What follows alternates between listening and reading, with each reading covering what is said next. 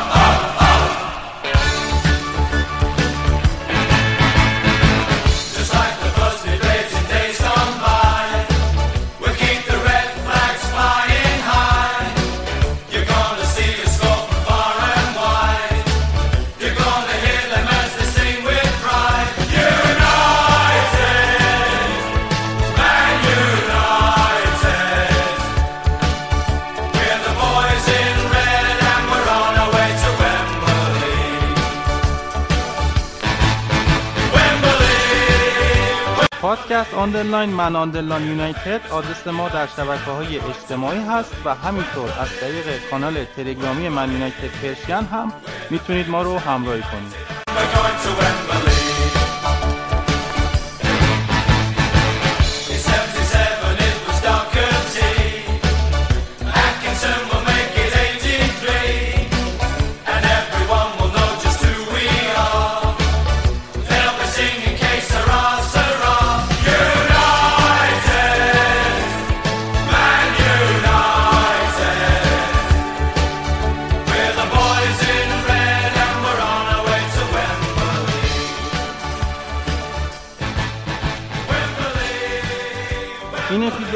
دو تا نکته از اپیزود قبل شروع می‌کنیم به این ترتیب که ما گفتیم ساول توی بند قراردادش با چلسی بند خرید اجباری داره.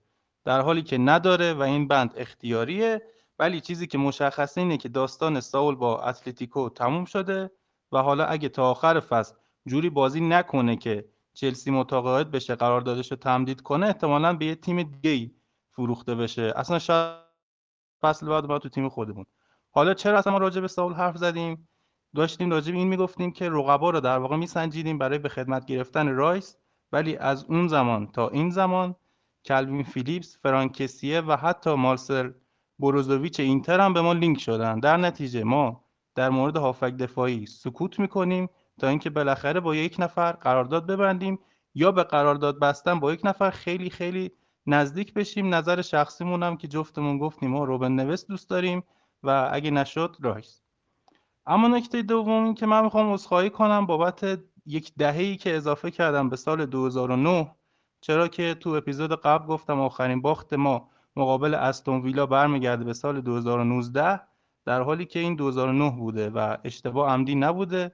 من نوشته بودم ولی توی خانشش اشتباه کردم که عذرخواهی می‌کنم از همینجا. و حالا که صحبت از دهه شد می‌خوام از همین بپرسم که منچستر دهه 90 بیشتر دوست داری یا منچستر دهه 2000 من مسلما دهه 90 به خاطر اینکه خب هم اون دهه با منچستر یونایتد آشنا شدم همین که خب دهه 90 ما کینگو داشتیم دیگه که تو دهه بعدش نداشتیم. خود کینگ یه وزنه اساسیه و خب دلیل بعدیش هم برمیگرده به حضور کم دیوید بکام دیگه. یعنی همین دو تا دلیل فکر کنم کافی باشه برای اینکه اون ده رو بیشتر دوست داشته باشم. و حالا یه مورد دیگه هم هست این شخصی خودمه. به نظر تو کسی که طرفدار فوتباله و یک دوره ای از فوتبال ندیده مثلا من دهه 90 ندیدم می‌تونم بیام راجبش نظر قطعی بدم و صحبت های قاطعانه بکنم که دهه 90 بهترین دهه منچستر بوده یا اینکه باید از همون بازی که خودم دیدم نظرمو بگم.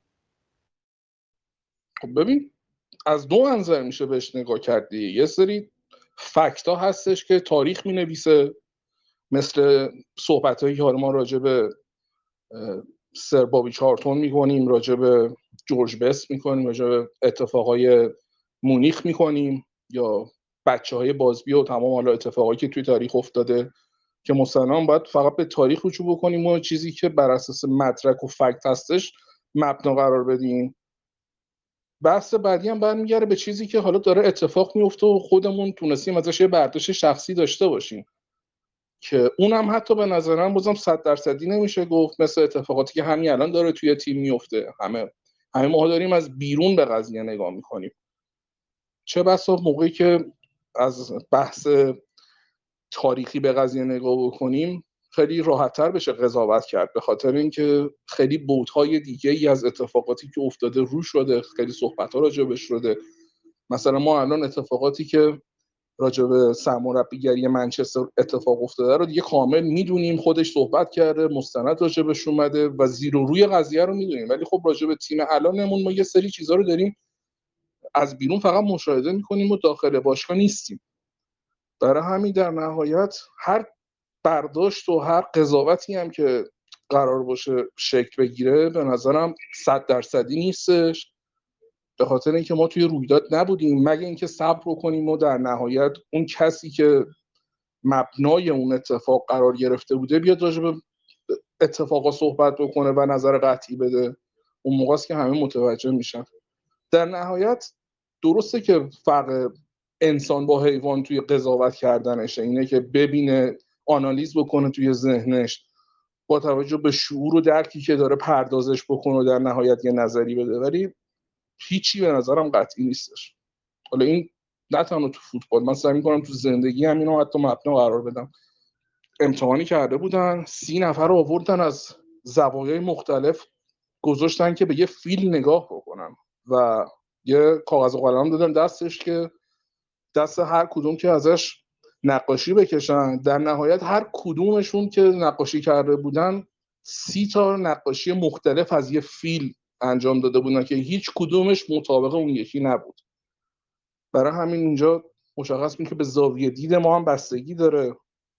فقط تنها چیزی که در حال حاضر حالا من مخصوصا می‌تونم بگم اینه که فقط نباید بذاریم که خط فکریمون کس دیگه ای یا جریانات دیگه ای مشخص بکنه و در نهایت با مغز و اون ایدئال خودمون به قضیه نگاه بکنیم و تصمیم بگیریم. خیلی دیگه فلسفه شد قضیه. آره. من می‌خواستم مثلا بحث کلان تاریخ فوتبال رو بکنم. مثلا میگم یه نفر که فوتبال نگاه نمی‌کنه وقتی از دور به قضیه نگاه می‌کنه میگه شما چجوری می‌تونید مثلا بگید پله بهترین بازیکن تاریخ فوتباله در حالی که بازیشو ندیدید. یعنی این چجوری میشه؟ یعنی تاریخ فوتبال انقدر همینطوری ساده است که بشه با یک در واقع با چند تا فکت و بدون ندیدن همچین نظری داد. یعنی اگه کلی بخوای ببینید در اشل یک باشگاه آره میشه مثلا به فکت رجوع کنی بگی آره اینطوری بوده ولی وقتی می‌خوای کلی بگی این بحث تاریخ فوتبالو یه کمی این که بدون نگاه کردن خودت بخوای این نظر رو بدی یه کمی چشم بسته میشه. ما فدراسیونی داریم به نام فدراسیون تاریخ و آمار فوتبال. خب میشه به اون استناد کنی. ولی به نظر شخص نمیشه استناد کنی. مگه اینکه یک نفر از دهه 50 همه فوتبالا رو دیده باشه تا الان بعد بگی پله بهتر از مسیه. نظر راجع به این گسترده ترش چجوریه؟ من به نظرم اصلا نمیشه مقایسه کرد. حالا چه مسی و با پله چه حتی مسی و با رونالدو حتی اونایی که دارن توی تیم بازی می‌کنن. به خاطر اینکه ما مترو معیارهای مختلفی داریم. به قول تو آره اگه اینو کوچیکترش بکنیم بریم توی اشل کوچیکتر میشه مقایسه رو انجام داد. مثلا بگیم خب به نظرتون بهترین گلزن ملی توی کل تاریخ کیه؟ اون موقع خب آدم میره به فکتا نگاه می‌کنه می‌بینه الان رونالدو رکورد علی دایی هم زده پس رونالدو بهترین گلزن تاریخ تیمای ملی حساب میشه. بیاریم توی واحدهای کوچیکتر آره میشه. ولی به صورت کلی به هیچ عنوان نمیشه این مقایسه رو انجام داد. و این وسط این چیزا فقط خوراک رسانه ای هستش دیگه. الان مثلا اینی که راجع تیم خودمون راجع به این روزای تیم خودمون صحبت می‌کنم. این که مثلا همش بعد هر بازی حتی تیم مساوی می‌کنه حتی موقعی که تیم دو امتیاز فقط با صدر جدول اختلاف داره حتی توی مقایسه سه سال گذشته ای که اوله توی تیم بوده بخوایم مقایسه بکنیم. بهترین عمل کردش برای شروع فصل رو داشته. بازم در نهایت این اول آوت ها که صحبت میشه اینا فقط به نفع رسانه است. نه به نفع تیمه نه به نفع هیچ کس دیگه. اینا فقط به خاطر اینکه رسانه تیتر می‌خواد هر چی تیترها گنده تر و دهن پرکنتر باشه اونا فروششون بازدیدشون view شون like شون اونا بیشتر میشه. برای همین این وسط قدرت رسانه رو اصلا نباید دست کم گرفت. یه نمونه دیگه هم که الان میشه مثال زد همین مثلا سریال Squid Game ه نمی‌دونم دیدیش یا نه. ولی الان کل دنیا دارن راجع به این سریال صحبت می‌کنن. الان رکورد پربیننده ترین سریال رو توی مثلا نتفلیکس زده. توی بالاتر از 100 تا کشور رکورد پربیننده ترین سریال رو زده. یا مثلا کفشایی که توی سریال میپوشن یه Vans سفیده یه مدل Vans سفیده. الان مثلا فروشش هزار برابر شده. یا نمی‌دونم مثلا 20 تا لغت اضافه شده توی لغتنامه لندن.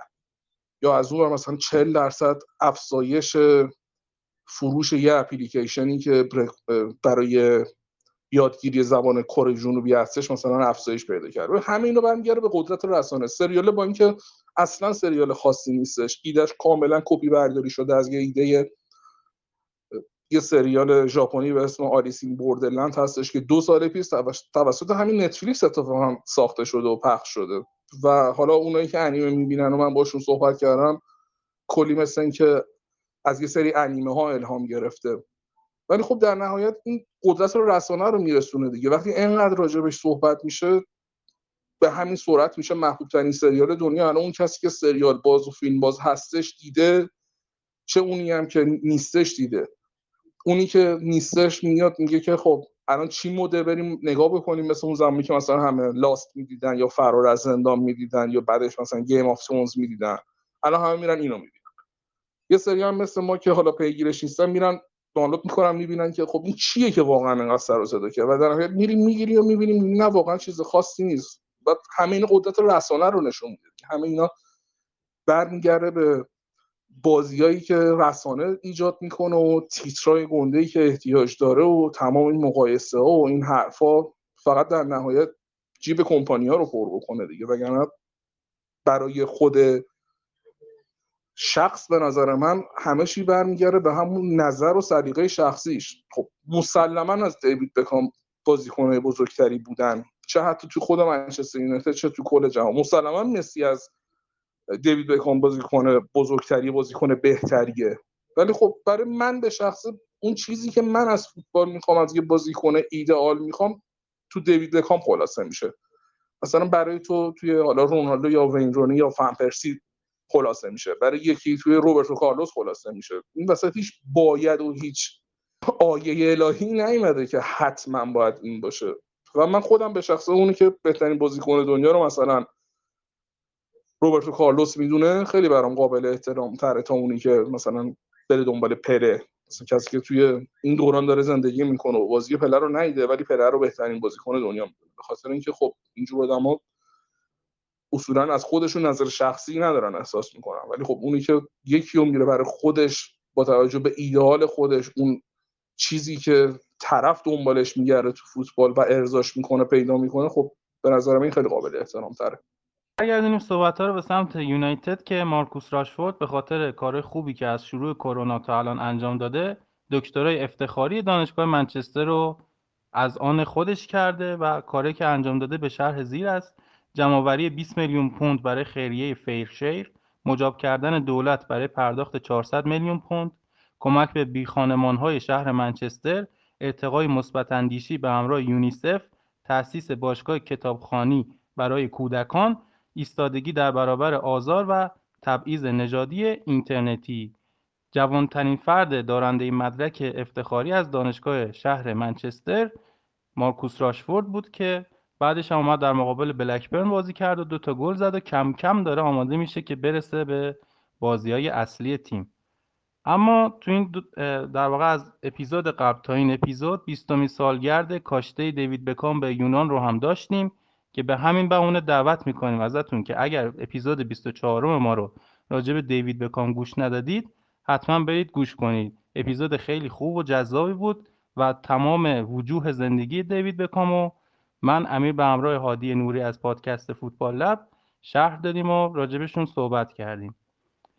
اما سه تا صحبت غیر یونایتدی دوباره بکنیم این که دوباره برگردیم یک کمی سمت سریال. یک خیانتی اینجا انجام شده و قلب امیر موحد رو شکونده و برایان کرانستون بازیگر سریال بریکینگ بد رفته سانتیاگو برنابو و هواداری رئال مادرید رو در واقع اعلام کرده علنا و بازی که اینا مقابل ویارال داشتن ایشون تو ورزشگاه بود. امیر حس چی الان؟ من حس خاصی ندارم حقیقتش. به خاطر اینکه درسته که بریکین بد برام بهترین سریال عمرمه ولی والتر وایت بهترین کاراکتر زندگیم نیست. اگه مایکل سیال این کارو می‌کرد قطعا دلم میشکست ولی کن خوشا به حال رئال مادرید دیگه. یه همچین طرفداری داره. ما هم دلمون رو با گری اولدمن خوش می‌کنیم. اما دومین نکته اینه که اولین تیمی که مربیش رو اخراج کرد واتفورد بود و اینا بعد از شکستی که به لیدز داشتن دیگه تاب نیاوردن. و آقای شیسکو مونوز رو اخراج کردن. به جاش آقای رانیری رو دوباره برگردوندن به لیگ برتر. و این بار آقای رانیری باید با واتفورد کار کنه مربی که سابقه قهرمانی در لیگ و با لستر سیتی داره. من اپیزودهای قبل گفته بودم که واتفورد حداقل یه بار ما رو شکست میده. با این انتقال این فعلا کنسله. هرچند که آقای رانیری هم هر وقت که توی لستر بوده ما رو واقعا اذیت کرده راجع به این اخراج نظر چیه و اینکه به نظر اخراج بعدی هم که به نکته بعدی بی ربط نیست می‌تونه مربی نیوکاسل باشه یا نه؟ نه اتفاقا. با توجه به اتفاقایی که الان افتاد و بن سلمان اومده تیمو خریده من بعید می‌دونم اتفاقی برای مربی بیفته توی نیوکاسل یا برنامهشون اینه که از تابستون اون پروژه سنگینشون رو شروع بکنن. و از همین الان هم صحبت های زیادی هستش که کلی با مربی های مختلف مثل کنتز قرار صحبت بکنن و خیلی زودتر از اینکه فصل تموم بشه احتمالا قرارداد رو با کنته ببندن. خیلی نزدیک شده به نیوکاسل و وقتی یه همچین تغییرات بزرگی قراره توی نیوکاسل اتفاق بیفته بعید می‌دونم با یه همچین مسائلی. چون مشخص الان تیم فقط می‌خواد فصل رو تموم بکنه که فصل بعد بیاد دیگه دوران جدیدی رو برای خودش شروع بکنه دیگه. و تا مادامی که خطر سقوط نداشته باشه نه بعید می‌دونم. و فصل رو تموم می‌کنه با استیو بروس. برای اینکه خرید عجیبی هم بوده یعنی خبری زیادی ازش نبود. آخرین خبری که مثلا من شنیده بودم خودم بود که کلا کنسل این خرید. ولی الان اومدن نیوکاسل رو خریدن.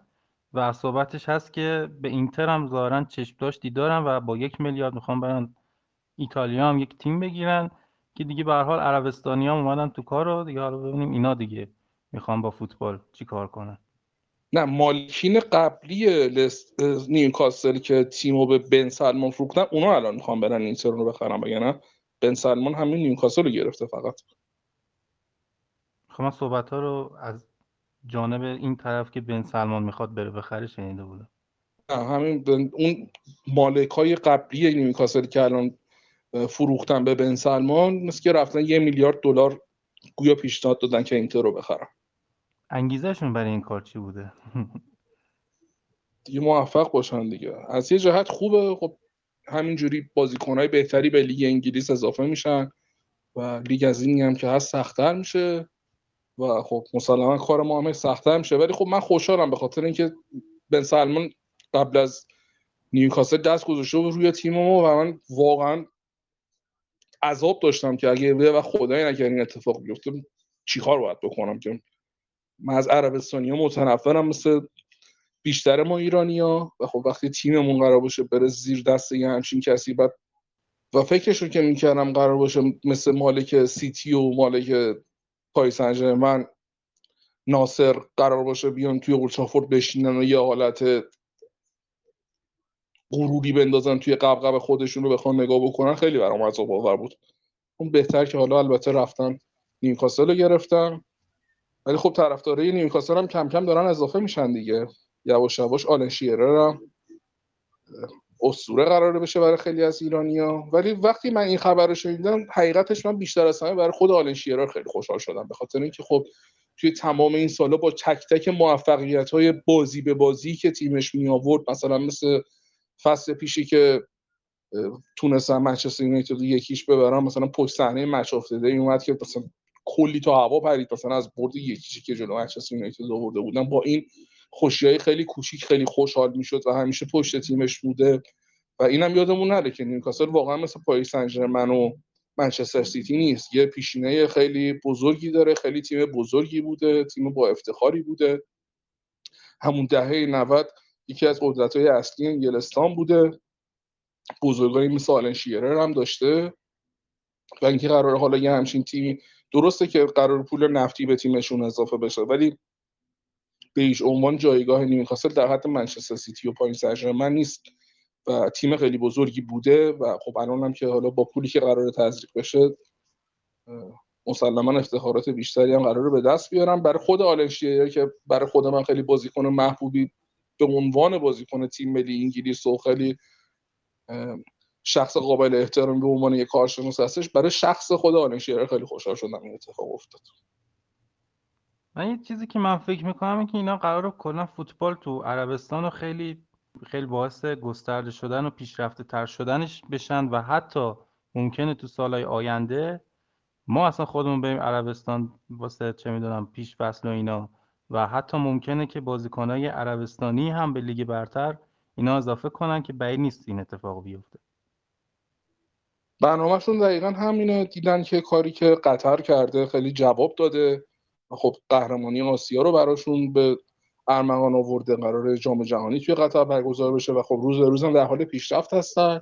اونا هم که پول دارن. خب و وقتی دیدن که انقدر فوتبال می‌تونه تاثیر بذاره توی از لحاظ جایگاه سیاسی هم خیلی تاثیر گذار هستش خب برای ورود نکنن؟ همین الان قراره که اگه اشتباه نکنم توی ژانویه مثلا پاریس سن با تمام ستاره هاش برن یه بازی مقابل تیم منتخب باشگاهی عربستانی برگزار بکنن که یه خبری هم که امروز اومده بود دیروز امروز اومده بود اینکه قراره مثل که سرمربیگری اون یه بازی هم قرار آرسن ونگر انجام بده برای تیم منتخب عربستانی.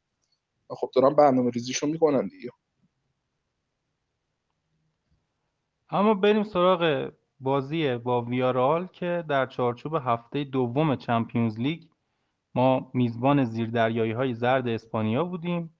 رقیب و سخت و مشکلی که مدت زیادی هم بود. توی 90 دقیقه نباخته بودن و با توجه به محرومیت بیساکا که به شکل ناعادلانه تمدید شد برای یه بازی دیگه که مقابل آتالانتا باشه و مصدوم هایی که داشتیم شا و هری مگوایر ما خط دفاعی رو با سه تا تغییر به زمین فرستادیم. به این صورت که الکس سمت چپ بازی می‌کرد. واران و کاپیتان تیم ملی سوئد وسط بودن و سمت راستم دیگو دالای عزیز داشت.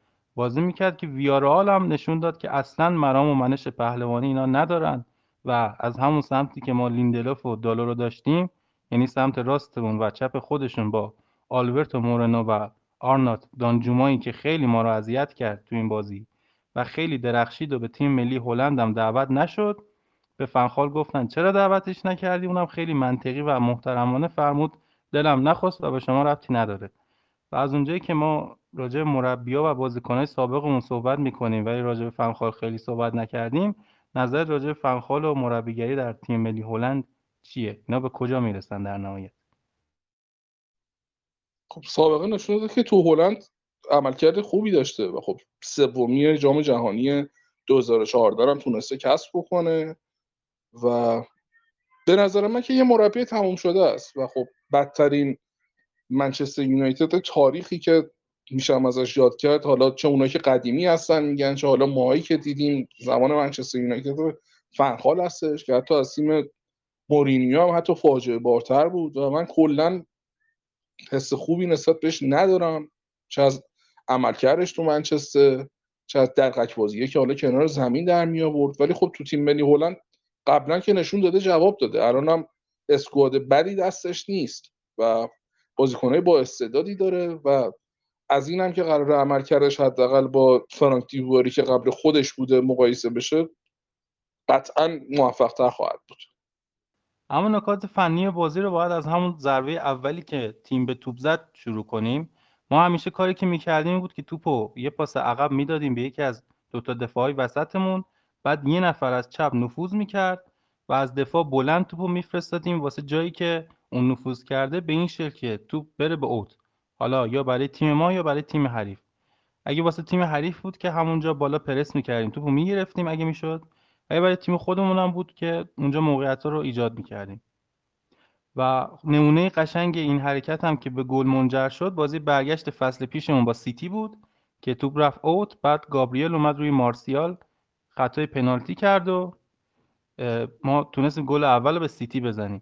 اما این بازی برای شروع بازی پاس کوتاه دادیم و برخلاف همیشه بعد از چند پاس رونالدو توپو فرستاد سمت راست برای گرین‌وود و اون چند دقیقه ابتدایی ما صاحب و مالک توپ بودیم و توپ دست ما بود و پاسهای زیاد توپو میچرخوندیم. از راست به چپ از چپ به راست و توی یکی از این انتقال هایی که توپ رسید به وسط به لیندلوف اعصابش خورد شد و پاس بلند داد و توپ لو رفت. و کلا پنج دقیقه ابتدای بازی سوار بودیم بر بازی تا اینکه دانجوما یه شوت دقیقه 6 زد که دخواه راحت گرفت. دقیقه ده هم یک موقعیت دیگه داشت که این دفعه واکنش خفنتری و دخواه از خودش نشون داد و نذاشت که همون اول دروازه‌مون باز شه. ولی این باعث شد که اعتماد به نفس ویارال به شکل قابل توجهی افزایش پیدا کنه و اینا تو پرسی که به صورت 442 خطی می و انجام می‌دادن این شکلی بود که آلکاسر و دانجوما دوتا بازیکن جلو بودن تریگریوس سمت چپ پینو سمت راست و کاپو و پارخا وسط وا میستادن و تیم پرس می‌کردن. اینا پوگبا و اسکات رو مهار می‌کردن و کاری به وارانو لیندلوف نداشتن و اجازه میدن اونا پاسکاری های خودشون رو انجام بدن. دقیقا کاری که توی فینال لیگ اروپا هم انجام دادن و اریک بایی و لیندلوف خیلی به هم اونجا پاس می‌دادن. گزینه پاس اینا رو میبستن که باز ما رو مجبور می‌کردن از کنارها حرکت کنیم که نهایتا به کرنر میانجامید یا تو بلور می‌رفت. اما حضور پوگبا و اسکات در وسط زمین در کنار هم یک شکل جدیدی رو از بازی برای تیم ما به وجود آورد. به این شکل که اسکات میومد پست 6 وای میساد. وقتی ما صاحب توپ بودیم پوگبا می‌رفت جلوتر و تو پست 8 متمایل به سمت چپ بازی می‌کرد. از اون برونو بین پست 8 و 10 توی سمت راست بازی می‌کرد و اینا در واقع ما از جناهین حرکاتمون رو انجام می‌دادیم.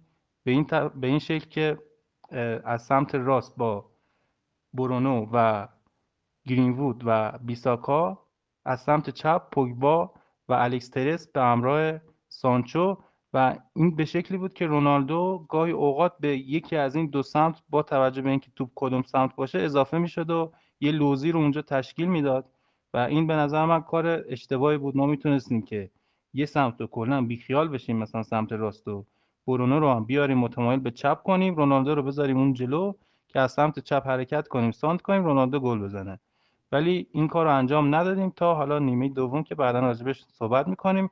اما ایرادی که من دوست دارم بگیرم به پرس تیمه که اون چهار تای جلو خیلی بی تفاوت اصلا فشار نمیارن رو مدافع و هافک دفاعی حریف و خیلی ساده با چند تا پاس راحت توپو میرسونن به زمین ما و دقیقه ده هم که بهش اشاره کردم دقیقا همین اتفاق افتاد. تو اومد وسط زمین با دو تا پاس ساده. از اون وقت تریگریوس توپ پاس داد به دانجما و اونم در مقابلش دیگو دالوی رو داشت که انگار اصلا هیچ کس در مقابلش نبود. خیلی افتضاح بود دیگو دالو تو این بازی و واقعا ناامید کرد حداقل منو و اصلا دیگه هیچ امیدی به این بازیکن من حداقل تو کار دفاعیش ندارم. مگه اینکه بزنن یه کاری کنن که درست بشه. و خیلی افتضاح و خیلی بد بود و من همینجا صحبت راجع به این بازی تا اینجا قطع می‌کنم تا اینجا که دالو خیلی بد بود و با امیر همراه میشیم که نظر اونو بپرسیم بعد جالبه تیم ملی پرتغال هم دعوت میشه با این عمل کردش. و راجع به اینی که گفتی که امیدی دیگه بهش نداری حالا تو آینده قرار باشه چی بشه دیگه من نمی‌دونم چقدر واقعا باید فرصت دیم این خرید مورینیو بوده. یعنی الان سه ساله که دو سال و نیم حدودا اوله توی تیم هستش. خرید جوز مورینیو هم بودن. یه تقریبا یک چهار سالی میشه که به تیم اضافه شده. و هیچ وقت ما هیچ اثر خوبی ازش ندیدیم. حتی رفت یک سال آسا هم بازی کرد رو بازم هیچ گونه پیشرفتی ما ازش ندیدیم. واقعا سمت راستمون تعطیل بود. همونطوری که گفتی دنجوما از سمت راست ما چپ خودشون خیلی ما رو آزار داد تا دقیقه 16 سه تا در واقع تک به تکی که با دالو داشت و خیلی راحت تونست رد بکنه که دخواه تونست ما رو توی بازی نگه داره که یکیش یه عملکرد خیلی خوبی داشت.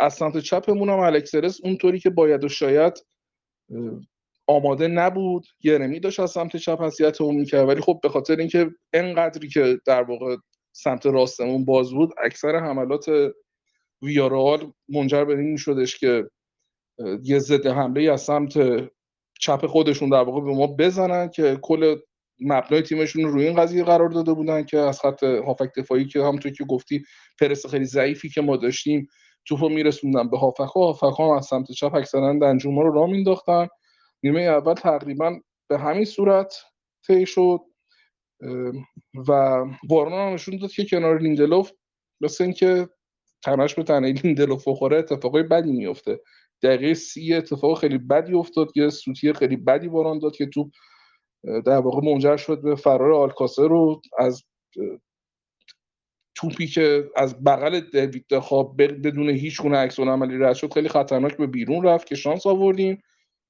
و کلا شب خوبی رو ما نداشتیم توی این بازی که خب کلا برمیگره به حال و احوال تیممون توی تمام این روزایی که حالا داره میگذره در حال حاضر. ولی خب دقیقه 43 تنها موقعیت جدی که تونستیم روی دروازه ایجاد بکنیم با سوتی آلبرتو مورنو بودش که یه توپ عمقی و پول فرستاد و اشتباه مورنو که کم بود یه گل به خودی به خودشون بزنن در نهایت نیمه اول تموم شد.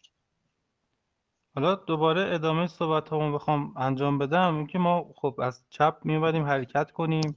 با همون بازیکنایی که گفتم مثلا تلس پوگبا و سانچو و به اینا رونالدو اضافه می‌شد گاهی می‌دونیم با پرس ویارال مواجه می‌شدیم پشیمون می‌شدیم توپو میآوردیم وسط دوباره به سمت راست.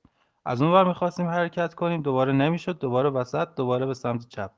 و مثال قشنگ این حرکتی که ما فقط مالکیت بی خودی داشتیم از دقیقه 16 تا 28 بازی یعنی دقیقا همون موقع که اون موقعیت خراب کردن تا حدودا 10 12 دقیقه بعدش که این پاسای بی هدف و همینطوری میفرستادیم و آخرش هم با یه توپ بلندی لو, لو می‌رفتیم و اصلا جالب نبود و نیمه دوم داشت به همین شکل ادامه پیدا می‌کرد که ما این واقعا نمی‌فهمید چه طرز برخورد با معقوله پرس کردنه که ویارال میاد تا قشنگ به یک سوم ما می‌رسه و راستمون هم که با حضور دیگو دالو اصلا خیلی خالیه. یعنی حتی مهدی شیری پرسپولیس بهتر می‌تونه از این راستو بگیره و دنجما اومد نفوذ کرد و پاس داد و گل اول ما به این شکل خیلی راحت خوردیم. حالا میگیم هافک دفاعی نداریم پرس هم نمی‌کنیم. این یعنی بدبختیش اینه دیگه. و این گلی که باست ما تو نیمه دوم تو اوترافورد خوردیم در واقع همه گلای این فصلمون رو ما تو اوترافورد تو نیمه دوم خوردیم به جز گلی که تو بازی اتحادیه وست هم بهمون زد. و حالا و حالا بعد از این چی؟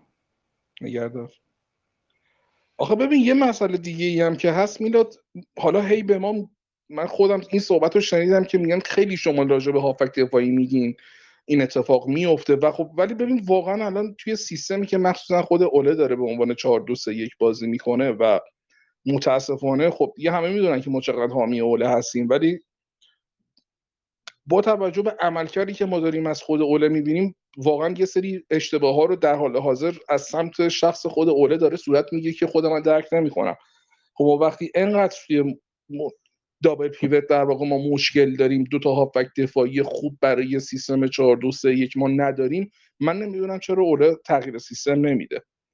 و خب اینجا اون صحبت های قوت می‌گیره که دانش کافی برای اینکه قرار باشه از اسکوادی که دستش هست بخواد استفاده بهتری بکنه رو نداره. و اینجا می‌رسه که من دیگه واقعا جوابی بابت این قضیه ندارم.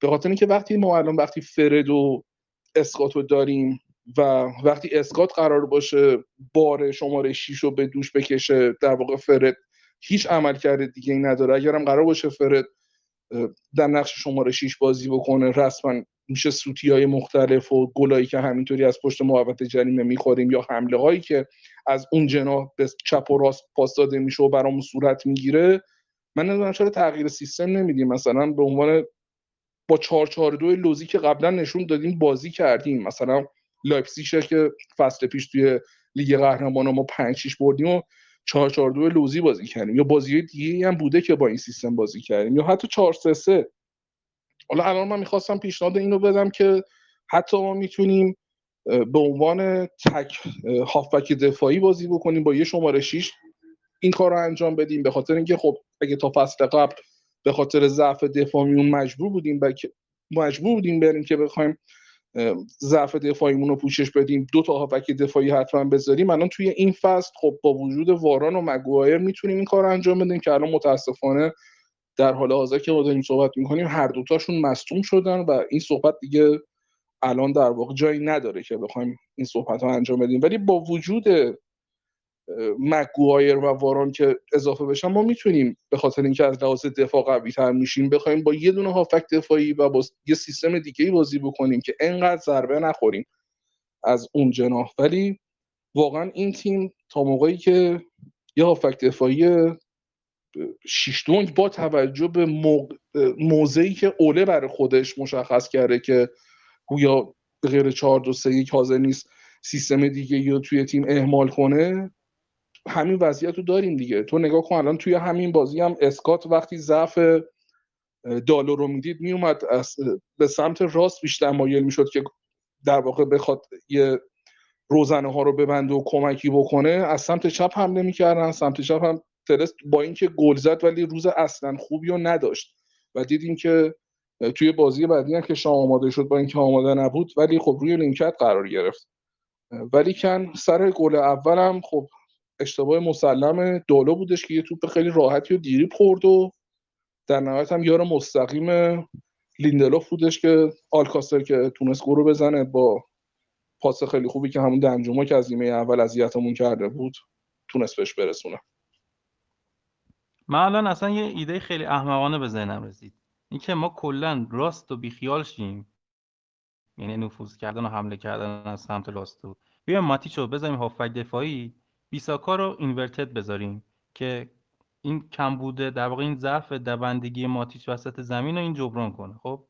و حمله رو متمرکز کنیم از سمت چپ و رونالدو رو بذاریم کلا محوطه جریمه باشه. و اصلا نیاد کنار محوطه جریمه که بخواد پاسکاری کنه و پاس بده. که از ایرادایی که الان تیم اوله داره این که دوست داره رونالدو رو تو سیستم خودش جا بندازه که این نمیشه. باید سیستم بر اساس رونالدو بشینی این رونالدو رو بذار اونور خب راستم کلا بی خیال شه. ما همه حمله هامون مثل همه این ناجوان مردایی که تا دیدن دالو تو زمین اومدن از سمت دالو حرکت کردن ما بذاریم از سمت چپ و این ارسالا رو انجام بدیم. رونالدو گل بزنه خیلی راحت. و این ایده احمقانه که به نظر میشه بهش فکر کرد ولی خب بهش فکر نمی‌کنه اوله. و این سری لجبازی ها کلا همه مربی تو فوتبال با خودشون دارن که به حال یه فلسفه ای دارن اینا و با این فلسفه باید تیم رو جلو ببرن. اگر موفق شدن که عالی شد اگر هم نشدن که خب نهایتش اینی که اخراج میشن و میرن توی تیم دیگه ای یعنی این اصرارشون بر لجبازیشون به خاطر این دلایله و حالا ما گل اول رو به اون شکلی که شهر دادیم شما خوردیم و همون موقع هم یک کلوزاپ از چهره سر الکس و بعدش یوسین بولت بهمون نشون دادن که یه چهره بهت زده داشت بولت و این چهره همه هوادارای منچستر بود که نگران بودن که این واقعا چه اتفاقی داره تو بازی میفته که ویارال اینقدر ما رو اذیت کرد. و خب ولی واکنشی که نسبت به این گل داشتیم مثبت و درست بود. اون خطایی که کمک داور در واقع گرفت سمت راست. برونو و الکسیس این حرکت رو کردن و برونو تو فرستاد و الکسیس شوت زد. اما اینجا باید یه اعتباری هم به اوله بدیم که تغییراش خیلی خوب بودن. یعنی بازیکنایی که تعویض کرد در واقع همشون تقریبا مثبت بودن. ماتیچ اومد که اون سمت چپ عقب و پوشش بده. فرد اومد که سانتر کنه. کاوانی اومد که هد بزنه. و کلا اون لحظه لحظه بود که ما بی خیال سمت راست شدیم و تونستیم گل دوم و هرچند در دقایق پایانی. ولی بزنیم و به هر حال رونالدو هم رکوردهای بسیاری رو بشکونه. نظر تو راجع به نیمه دوم و عملکرد ما توی نیمه چی بود؟ برخلاف گل دوم گل اول کاملا برمیگرده به هوش بازیکنها و عملکرد فردی که اول برونو فرناندز بعدش هم الکس تلس داشت که گویا از قبل تمرین هم کرده بودن راجع به این مورد. موقعی که خطا گرفته شد اول تلس هم بغل بغل برونو فرناندز وایساد که توپو در واقع سانتر بکنه ولی برونو بهش رفت. یه گرا داد که بره پشت محوطه جریمه وایسه و یه توپ فوق العاده توپ هم خوب جفت و جور شد روی پای الکس تلس و منجر شد به اولین گلی که برای باشگاه زده. ولی خب سر گل دوم همونطوری که گفتی وقتی یه همچین اتفاقایی میفته ما به متاسفانه اوله شک می‌کنیم و برخلاف علاقه که بهش داریم ولی خب نمیشه با حقایق کنار نیامد و حقایق رو ندید و احساسی عمل کرد. احساسی در واقع برداشت کرد. ولی خب از اون برم مثل گل دوم اتفاقایی میفته که دوباره میاد خودش رو بهمون ثابت می‌کنه. گل دوم مستقیما برمیگرده اعتبارش به خود اوله و تبریک کرد. همه شک شده بودن از اینی که چطور تلسو کشیده بیرون. فرد به عنوان دفاع چپ فرستاده که بعد سر گل دیدیم که دقیقا سانتر فرد و تعویزی لینگارد و, و پاس که در نهایت به رونالدو که به نظر من بدترین بازی رونالدو توی کل تاریخ فوتبالی که من ازش دیده بودم بخوام یاد بکنم این بازی رو یاد می‌کنم. از دقیقه هفتاد به بعد اصلا نمیدوید. حتی می‌تونیم به اون توپ اشاره کنیم که براش تو اون فرستادن این اصلا حتی حرکت نکرد خسته بود که توپو با انرژی فوق زیادی که کاوانی با خودش به زمین آورده بود کاوانی رفت دنبال کرد و نذاشت توپ بیرون بره و در نهایت لب خط گرفت و از اون موقع بود که به نظرم یه انرژی مضاعفی به تیم اضافه شد. ولی خب رونالدو دیگه در نهایت هم اگه ازش این ایرادو باید بگیریم که توی پرسیش کمکی نمی‌کنه ولی خب حتی اگه از دقیقه هفتاد دو قدم هم ندوه ولی بازم به حال رونالدو دیگه. دقیقه 94 اونجوری کار خودش رو انجام میده و در درجه اول بایستی به هوش اوله توی این تعویزی و این تاکتیکی که اعمال کرد آفرین گفت و لینگارد هم دوباره اون کاریو که من از اول فصل گفتم که همچنان باید بهش اطمینان کنیم و به نظرم بازی های خیلی زیادی هستش که قراره به عنوان تعویزی حداقل وارد زمین بشه و برامون در بیاره. تاثیر مستقیم و پاس خیلی خوبه. لینگارد به رونالدو بودش که در واقع گل دوم شکل گرفت و این چیزی که آخر بازی خیلی برای من در واقع توی ذهنم میمونه از این بازی عمل کرده کاوانی هستش. یکی اون انرژی که با خودش به زمین آورد وقتی وارد زمین شد و اونجوری دنبال توپ می‌کرد حتی اون توپ مرده ای که رونالدو دنبالش نرفت و حتی لب خط رفت دنبالش و یه حرکت دیگه هم که بعد بازی توی ویدیوهایی که پخش شد دیدیم و متوجه شدیم صحنه بودش که رونالدو پیرنش رو در میاره و به سمت تماشاشیان میتوه ولی کاوانی میره و یه احترام مضافی به پیرن باشگاه می‌ذاره و نمی‌ذاره پیرن زمین بیفته و پیرنش رو هوا می‌گیره. اینش خیلی برای من جالب بود و بیشتر از قبل. دوستش دارم در واقع کاوانیو واقعا شخصیت عجیبی داره. یعنی خیلی آدم حسابیه. یک زیادی آدم حسابیه. یعنی هر دفعه یه کاری می‌کنه که تو خیلی منم خیلی خوشحال میشم و خیلی دوستش دارم میگن دیگه این تهش دیگه. بعد میاد یه کار دیگه می‌کنه که اضافه می‌کنه اینا رو. و خب این بازی رو به حال به این ترتیب بردیم و خیلی برد مهمی بود چون هم فشارا بیشتر می‌شد اگر بازی مساوی تموم می‌شد. همین که واقعا شرایط جدول بیخودی پیچیده می‌شد. همین که الان مثلا ما قرار هفته آینده با آتالانتا بازی کنیم بازی آتالانتا خیلی سختتر و سختتر می‌شد. و رونالدو هم با گلایی که زد رکورد کاسیاس رو شکست و با 178 بازی به تنهایی رکورددار بیشترین با تعداد بازی در تاریخ چمپیونز لیگ شد. ویارال در 16 بازی توی اروپا شکست نخورده بود تا اینکه بالاخره رونالدو شکستشون داد به اون شد و در 6 بازی اخیر خودش برای تیم‌های ملی و باشگاهیش کریستیانو رونالدو موفق شده. 7 گل به ثمر برسونه. و به رکورد 250 مین گل پیروزی بخش دوران حرفه‌ای خودش رسید رونالدو.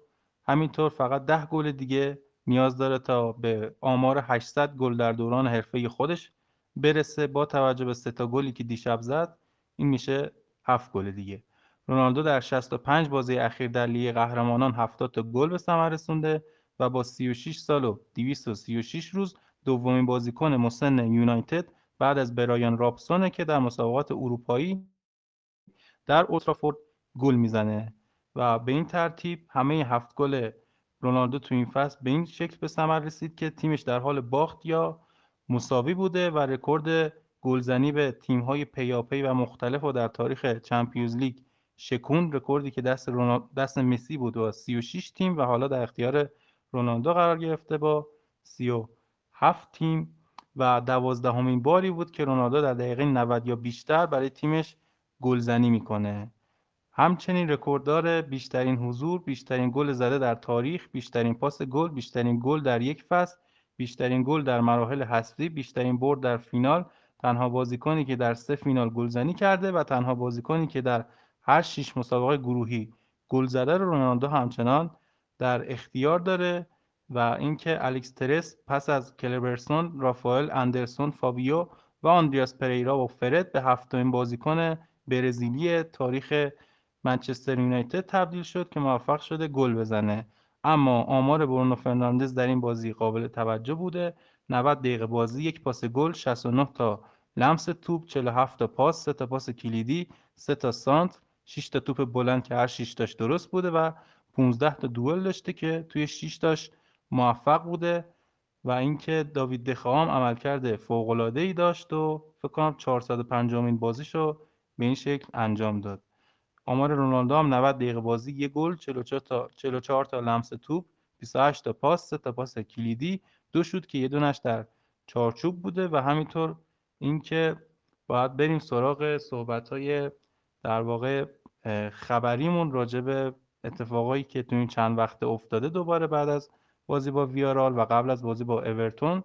اما خبرها رو ادامه بیدیم با یک خبر از وینرونی که مستند زندگی نامه وینرونی تهیه شده توسط آمازون پرایم و قرار سال 2022 پخش بشه که ما این مستند رو می‌بینیم به همراه کیارش و هادی عزیز از فوتبال لب و یک قسمت ویژه راجع این مستند و مستندی که اریک کانتونا در مورد منچستر ساخته به نام یونایتد وی صحبت می‌کنیم. همینطور آنتونی الانگوی ما رفت توی بازی با زیر 21 سال سوئد و ایتالیا شرکت کرد و اونجا بهش توهینهای نژاد پرستانه علیهش انجام شده که این اصلا حرکت خوب و زشتی نبود و ما از همینجا محکوم می‌کنیم. ضمن اینکه تولد وس براون عزیزم بود 5 تا Premier League 3 تا League Cup 2 تا Community Shield و دو تا FA Cup و به همراه دو بار برنده شدن در Champions League و در در واقع تاریخ داره این بازیکنی که 42 ساله شده. اما بریم سراغ بازی با اورتون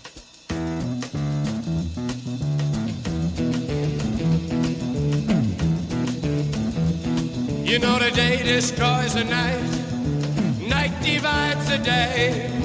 Try to run, try to hide, break on through to the other side, break on through to the other side, break on through to the other side, yeah.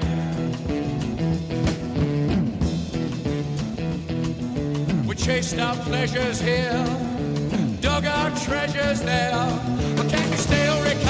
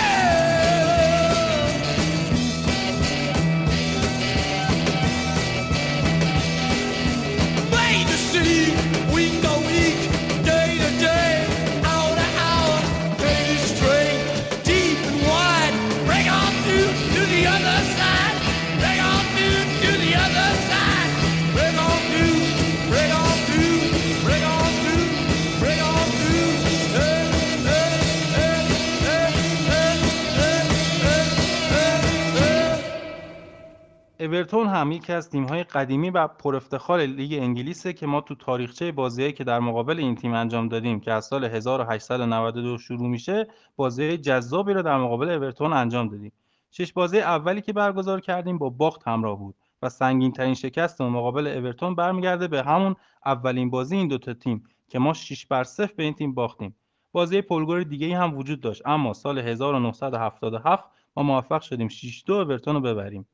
اما بهترین عملکردمون برمیگرده به دوره زمانی سپتامبر 1995 تا فوریه 2005 که طی این تقریبا ده سال اصلا باختی به این تیم نداشتیم. از طرفی هیجان انگیزترین و شاید مهمترین بازی که ما مقابل اورتون انجام دادیم برمیگرده به اپریل 2012 جایی که بازی 4 4 مساوی شد و تیم ما قهرمانی اون سالا از دست داد.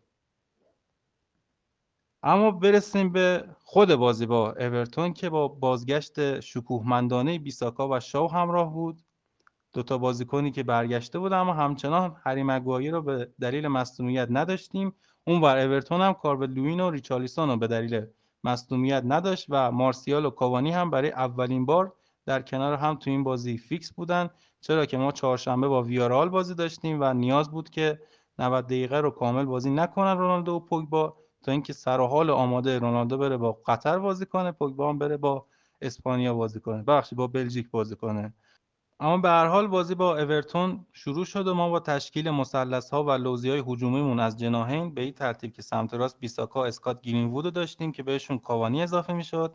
سمت چپ شا و مارسیال و برونو رو داشتیم که فرد هم متاسفانه اونجا بود و توپ لو می‌داد و در ضد حمله اورتون با به حال در واقع تکه کردن به گری و دوکوره ضد حملهاش رو انجام می‌داد و ما رو تحت فشار میذاشت و اینکه ما بالاخره تونستیم از سمت چپ یه حرکتی انجام بدیم و کاوانی یک ضربه سر خیلی خوشگل زد که با اختلاف کمی از کنار زمین بیرون رفت.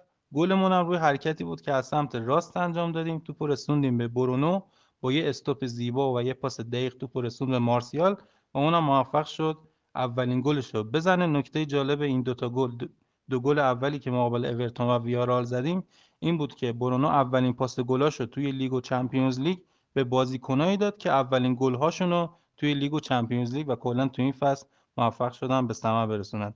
نظر راجع فیکس بودن مارسیال و گلش چیه؟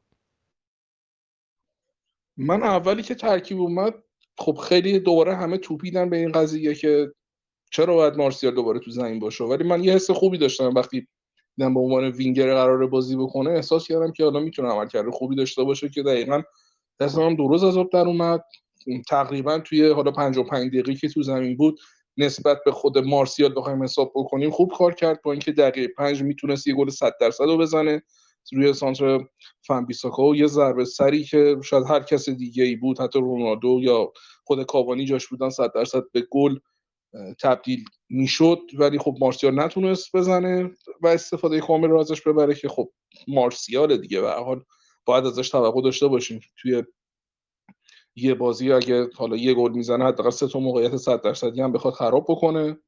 ولی خب در نهایت نیمه اول با اینکه همه زوم در واقع تفکر هوادار روی نبودن رونالدو و پوگبا بود ولی نیمه اول ما اتفاقا خوب کار کردیم. خیلی توپ روون بازی می‌دادیم توی تمام مناطق زمین با توجه به اینکه همیشه داریم ده نفره با وجود فرد بازی می‌کنیم. ولی نیمه اول نیمه خوبی رو داشتیم در کل. به غیر حالا چند تا حمله ای که اورتون کردش مخصوصا خطرناکترینش دقیقه 15 روی یه ضربه آزاد و یه ضربه سر خطرناک مایکل کیم بودش که دوباره صحبت ها به هم گره به اینجا که حالا وقتی توی ضربات آزادی همچین خطرهایی رو حس می‌کنیم یا و سر گل قبلی هم که جلو استون ویلا خورده بودیم گویا هنوز اون عمل کردی که باید سر ضربات آزاد اون تفاوتی که نسبت به قبل اومدن مربی جدید احساس بکنیم هنوز توی تیم اعمال نشده و همچنان باید صبر بکنیم که توی این مشکلی که سالیان سال هستش توی تیم هست و بخوایم برقرار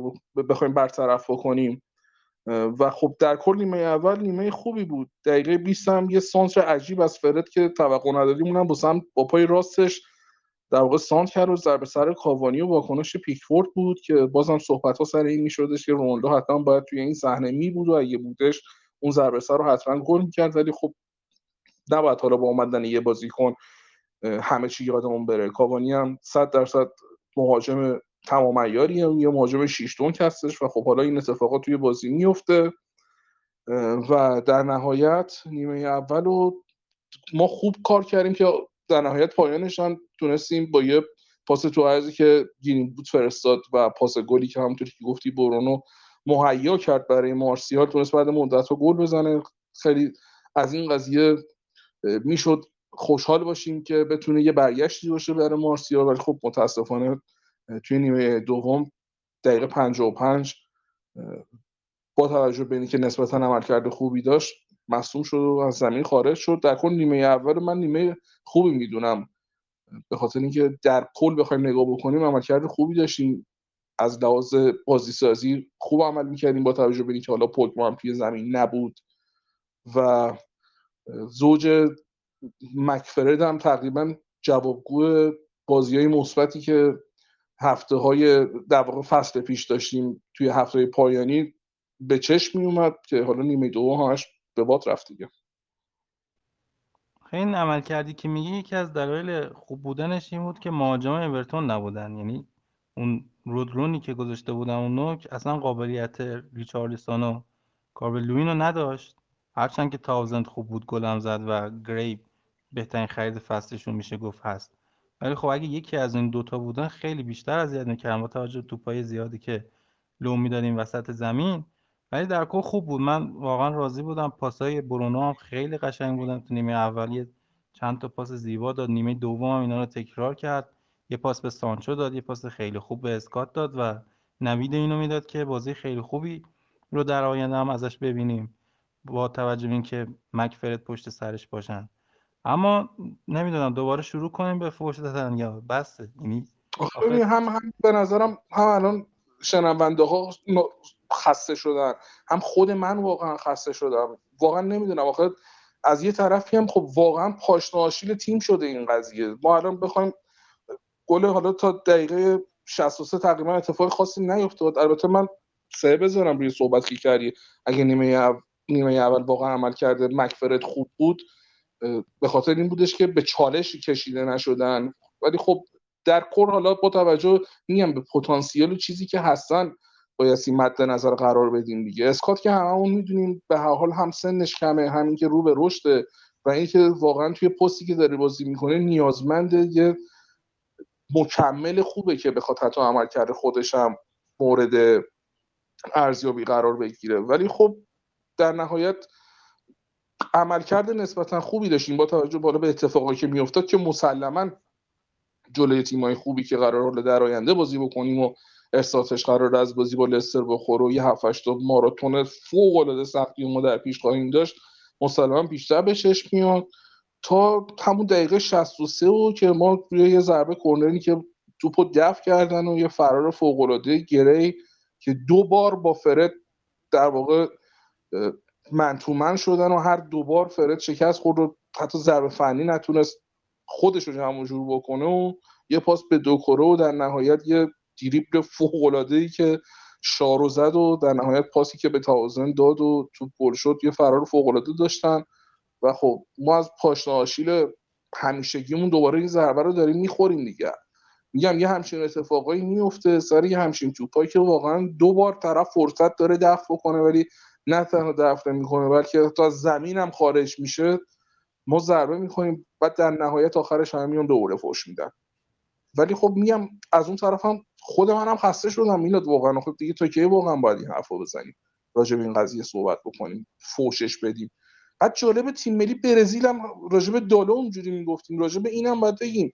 تیم ملی برزیل هم دعوت میشه و جالبه خود تیم ملی برزیل یه رکورد برد پیاپی داشته و توی اولین بازی که فردو فیکس می‌ذاره مساوی می‌کنه. اونجا هم حتی داره زهرشون میریزه و من نمی‌دونم چقدر یه بازیکن می‌تونه خوش شانس باشه. با این عملکرد هم حالا تیم ما مجبوره واقعا مهره دیگه ای نداره بخواد جاش بذاره. ولی برزیل یعنی واقعا هیچ کس دیگه پیدا نمیشه. فردو دعوت می‌کنن خب واقعا جای سوال داره. ولی خب در نهایت همون مشکل همیشگی باعث شد گلو بخوریم دیگه. اصلا بری گلا رو نگاه کنین گلایی که تو این فصل خوردیم همینه. ما توپ لو داریم اینا توپ گرفتن آوردن. یه خطای ساده آقا نمی‌تونی توپشو بگیری پیننشو بکش. خطا کن. چه می‌دونم این رونالدو رونالدو رونالدو دقیقا همین همین حرکت رو کرد دیگه. داشت نشونش می‌داد اونا داشتن خوشحالی می‌کنن بعد توپ رفت. رونالدو دقیقا همین نشون می‌گفت. بزنش. دقیقا با دستش اینجوری کوبید تو اون یکی. دستش منظورش دقیقا همین بود. و بزنش دیگه. بزنش بندازش. دقیقش یه کارت زرد دیگه ولی حتی به همین دردم نمی‌خوره این بازیکن. و متاسفانه بعد از حالا چیزی که تو فصل پیش ازش دیدیم خیلی خوشحال شده بودیم که حالا زیدست اوله پیشرفت کرده ولی این فصل کاملا برگشته رو تنظیمات کارخونه و هر بازی داره زهرش رو به همون میریزه دیگه. وقتی نیستش یه جور عذاب داریم وقتی هستش یه جور دیگه. واقعا خودش عذاب وجدان نمی‌گیره. دیگه به نظرم فقط راجبش صحبت نکنیم خیلی بهتره. چون میگم من خودم به شخصه دیگه اصلا خود شده. انقدر یه حرفی و هی تکرار کردیم هی راجع به یه شخص گفتیم. ولی خب همونطوری هم که گفتم این اینجا اولرم بایستی در واقع زیر سوال ببریم که آقا شما بایستی با توجه به دانشی که داری یه چرخش تاکتیکی ایجاد بکنی توی تیمت. وقتی نداری مهره چیزی رو که می‌خوای اجرا بکنی باید تغییر سیستم بدی. حالا فصلهای گذشته صحبت می‌کردیم که تو دستت بسته است از لحاظ مهره از لحاظ اسکوادی که زیر دستت هستن. ولی الان در حال حاضر دستت بازه. حتی اگرم دستت باز نباشه باید ریسک اینو بکنی و امتحان بکنی. حتی اگه منجر به باختای بد بشه ولی حداقلش من هوادار به شخص اون موقع خیلی اگه قرار باشه یه تاکتیک جدیدی و ما از طرف اوله ببینیم که قراره توی تیم اجرا بشه و اون بازی رو بیایم به جای اینکه مثل این بازی یک یک بشه من یک یک این بازی سر اشتباهات تکراری بیشتر اصابم خورد می‌کنه تا اینی که چهار هیچ تیم ببازه. ولی ببینم یه چرخش تاکتیکی داشته یه چیز جدیدی اومده امتحان کرده. من اون اون چهار برام قابل قبولتر از یکی که اینطوریه. حتی هواشی زیادی هم بعد این بازی به وجود اومده. صحبت های گری نویل بگیر تا صحبت که سر الکس با خبیب خبیبی خبیب نورمگاروف داشت انجام می‌داد که خب توی به حال جمع خصوصی بود. اون دوربین نباید اونجا میمود که اینو وایرال کنه. ولی خب به حال این هواشی تاثیر می‌ذاره دیگه. بعد الان اخیرا یه حاشیه دیگه ای که به وجود اومده یک تلگراف منتشر کرده یه اتلتیک. که تلگراف نوشته 5 تا بازیکن منچستر که شامل کریستیانو رونالدو هم میشه از در واقع اوله خوشحال نیستن.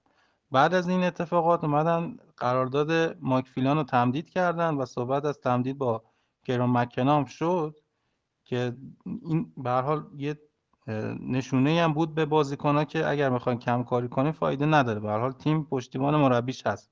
ولی از اون سم مثلا امروز یه حاشیه دیگه ای به وجود اومد این بود که در اتلتیک نوشته بود که بازیکن ها از نوع تمرین دادن مکنا راضی نیستن و میگن که در حد مربیای ابتدایی داره تیم تمرین میده. و اینا همه چی اینا داره اذیت می‌کنه دیگه. یعنی تا یه نور امیدی ببینی می‌زنم میبندن. و الان به امید این که شاید حالا یه فردای بهتری تیم داشته باشه داریم میگذرونیم. ولی واقعا میگم حالا امید دارم که این فردا بیاد. ولی نگاه که می‌کنیم این اصلا نمیشه. بعد از اون ور میای ایرادات تیمو می‌گیریم این یه چیز خیلی آسونیه. یعنی تو با یه تغییر تاکنیک تو خط حمله با مچ شدن بازیکن هجومی که پاس اشتباه کمتر بدن با بچه‌ای که بیان دفاع رو واقعا جدیتر بگیرن. یعنی ما تا خط دفاعیمون تو یک سوم دفاعی خودمون هیچ کس دفاع کردن رو جدی نمی‌گیره که یه خطا بکنه. تو دمانا گری در حال زهردارترین بازیکن تیم حریف اینو نباید بذاری راحت از کنار درچه هم فرد هم بیساکا هم اون شایی که اومد معلوم نشد چیکار کرد. ویژ از جلوی دو کره رد شد. اینو با حواستون باشه یکم دفاع رو جدیتر بگیرید یکم پرس رو قشنگ تر کنید. یعنی واقعا معلوم نیست دارن چیکار می‌کنن اونجا. توی مچ خب... اصلا توی مچ دی اومد دوربین واید رو نشون داد از موقعی که تاوزند استارت می‌زنه تقریبا میشه گفت مثلا ده متر رو که استارت می‌زنه تازه بعدش واران استارت می‌زنه که بخواد بیاد بهش برسه. یعنی یه نمی‌خوام اسم بیانگیزگی رو بذارم توی تیم ولی یه همچین چیزایی هستش که باعث میشه. و موقعی که تاوزند داره استارت می‌زنه که به سمت دروازه بره ما دقیقا چهار تا بازیکن پشتش داریم که اصلی ترین مهرمون واران باشه که باید زودتر خودش رو برگردونه اون استارتی که باید رو نمی‌زنه تا یه فاصله زیادی ازش می‌گیرن تازه یادشون میفته که برگردن. و وقتی آدم نگاه می‌کنه به قول تو می‌بینه ایرادای تیم در این حده بیشتر اعصابش خورد میشه تا اینی که یه موقع هست مثلا زمان مورینیو تو می‌دیدی از اول تا آخر تیم ایراده. هیچ نقطه مثبتی تو توی تیم نمی‌تونی نگاه بکنی. ولی وقتی میای به این تیم نگاه می‌کنی می‌بینی خب نقطه مثلا نقطه ضعف کجاست؟ مثلا سر بازی با استون ویلا می‌بینی حالا سر یه دونه توپی که از رو کورنر فرستاده میشه تو موقعیت بدی که حالا کاوانی نمی‌تونه یارگیری بکنه حالا توپو گل می‌خوریم یا بعدش پنالتی که برونو نمی‌تونه بزنه میبازیم. یا سر این بازی می‌بینیم خب خوب داریم کار می‌کنیم یکیچ هم جلو هستیم داریم حمله هم می‌کنیم حتی تو خود اولترافورد ولی خب هافک دفاعی کارش دیگه الان تو با توجه به قد کوتاهی هم که داری توی کورنرها همیشه میای عقب وای میسی.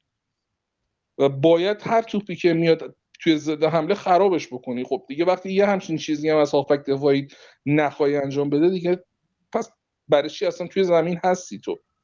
بعد از اون نگاه می‌کنی بعد از اینکه سانچو به زمین میاد بیشترین و بهترین عمل کرده موفق دوئلای تک به تک رو داشته بیشترین خلق موقعیت رو تونسته انجام بده. از موقعی که سانچو وارد زمین شد خیلی عمل کرده خوبی داشت. بهترین عمل کردی که توی این چند وقت وارد منچستر شده توی همین نیمه دوم بازی با اورتون بود. همه اینا نشونه های خوب بهت میرسونه که خب داره کم کم جا میفته خود سانچو هم. و از لحاظ بود هجومی تیم من هیچ وقت مشکلی نداشتیم و روز به روزم بهتر شدیم. طبق روندی که تیم داره رو به رشد قارب کنه. ولی اینجور چیزاست یهو میاد با یه حرکت اینجوری نگاه کن کل عملکرد تیم زیر سوال میره تیم میره تو حاشیه. هوادارم که صحبت دیگه ای به غیر اینکه مربی اخراج بشه نداره بزنه. ما هم که هرس تیمو می‌خوریم و طرفدار روله هستیم باید بیایم فقط دوباره شروع کنیم به فرست پشت دادن و این چرخه تکراری هی دوباره قرار ادامه پیدا بکنه.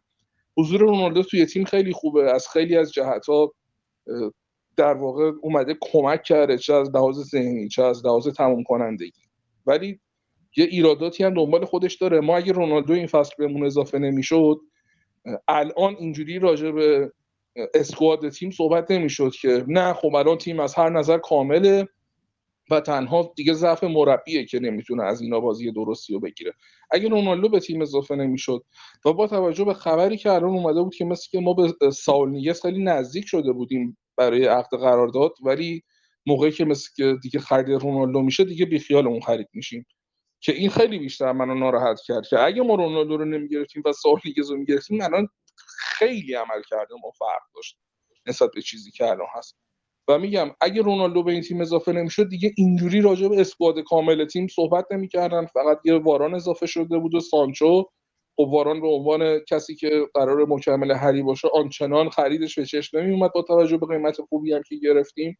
و فقط و فقط تنها صحبتی که می‌شد صحبت از خود سانچو بود که اونم الان هم هست که قرار بالا بهتر بشه روز به روز و به تیم بخواد اضافه بشه.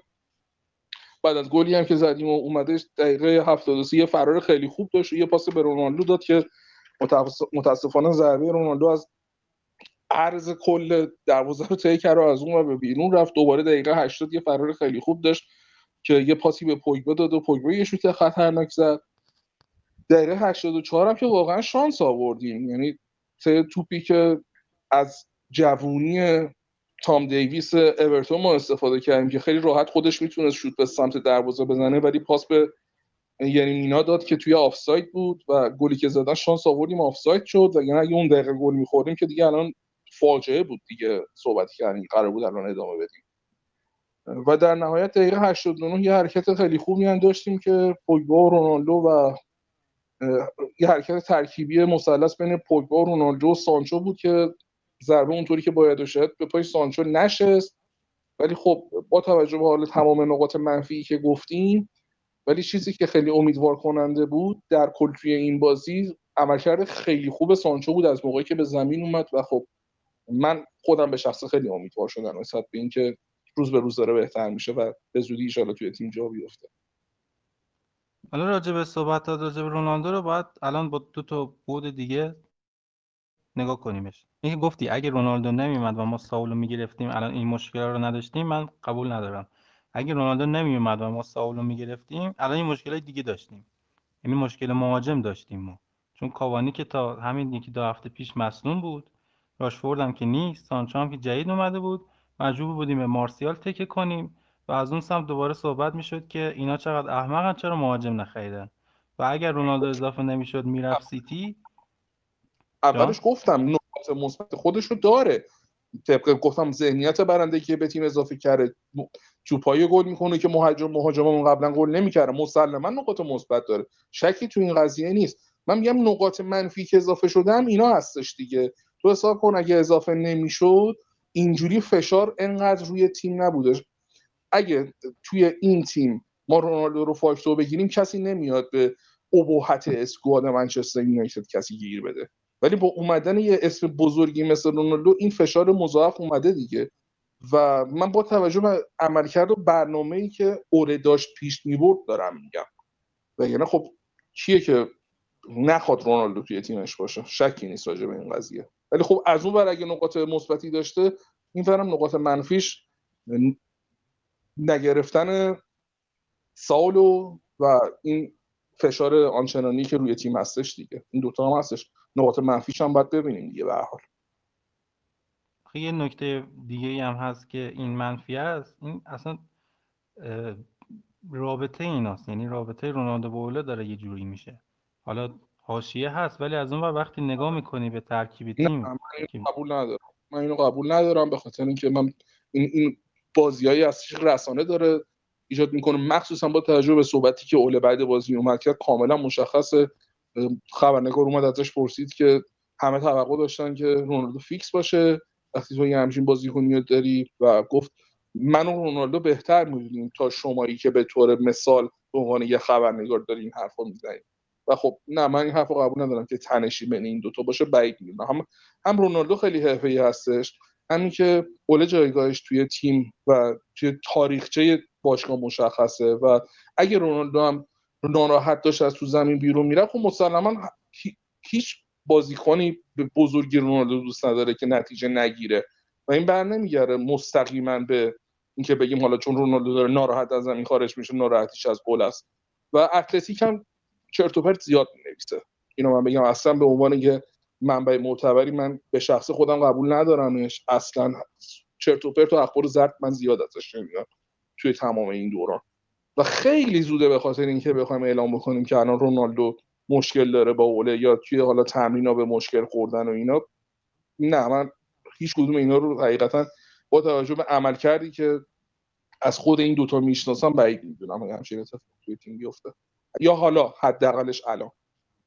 اوکی و آمار بازیکنام خب تو پایان این بازی خوب بود. برونو توی 15 بازی اخیری که توی اوترافورد برگزار کردیم روی 15 تا گل تاثیر داشته و از طرف دیگه ای که ما می‌تونیم به نکات مهم بازی اشاره کنیم به همون گل مارسیال بود که خب هفتمین گلش در مقابل اورتون بود. نشون میده که اورتون رقیب در واقع محبوب مارسیال هست و آمار دیگه ای که می‌تونیم بگیم دخئا با احتساب این بازی به رکورد 450 تا بازی برای منچستر یونایتد رسید.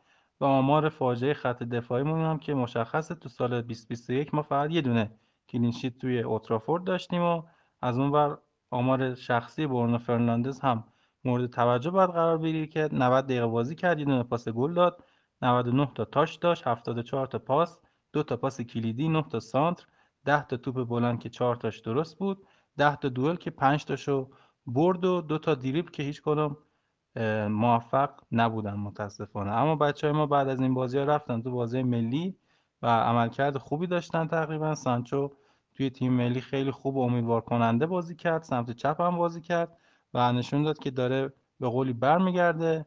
رونالدو هم که کلی رکورد شکوند دوباره و رکورد بازی ملی رو شکوند. از اون طرف رکورد 58 مین هتریکش رو انجام داد و دهمین هتریکش رو برای تیم ملی پرتغال بعد از سی سالگیش هم 410 تا گل زده در 355 تا بازی و بیشترین هتریک هم که اشاره کردم داشت. اسکات هم با گل مهمی که به اسرائیل زد هم باعث شد که ما جام جهانی قطر رو ببینیم هم باعث شد که تیم خود اسکاتلند به منطقه سعود نزدیکتر بشه. از اون طرف هم برونو هم توی بازی اخیری که انجام داد موفق شد. گل بزنه مقابل لوکزامبورگ و لیندروف کاپیتان تیم ملی سوئد. این روزها دارن روزهای خوبی رو سپری می‌کنن و توی جدول بالاتر از اسپانیا قرار دادن. یه بازی رو در راه مقابل اسپانیا دارن که اگر با خوبی و خوشی سپری کنن می‌تونن بالاتر از اسپانیا به عنوان یکی از تیم‌های اصلی صعود کننده به جام جهانی بعدی باشن. ضمن که پوگبا و مارسیال هم و همراه رافال واران قهرمان لیگ ملت‌های اروپا شدند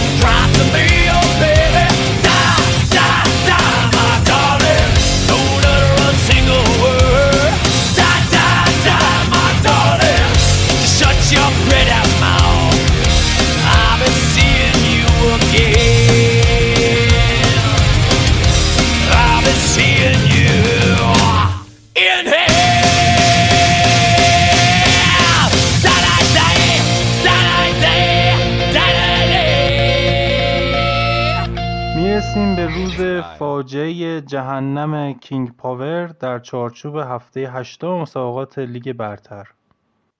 و برگشتم به گذشته داشتم فکر می‌کردم واسه تحلیل خودم که زمان بازی ملی که بود و هنوز برنگشته بودن بازیکنها یه سری نتایج رسیدم. که خب الان نمیشه این انتظار داشت که یهو همه چی خوب بشه همه چی عالی بشه بریم همه تیما رو ببریم و بجنگیم واسه title قهرمانی.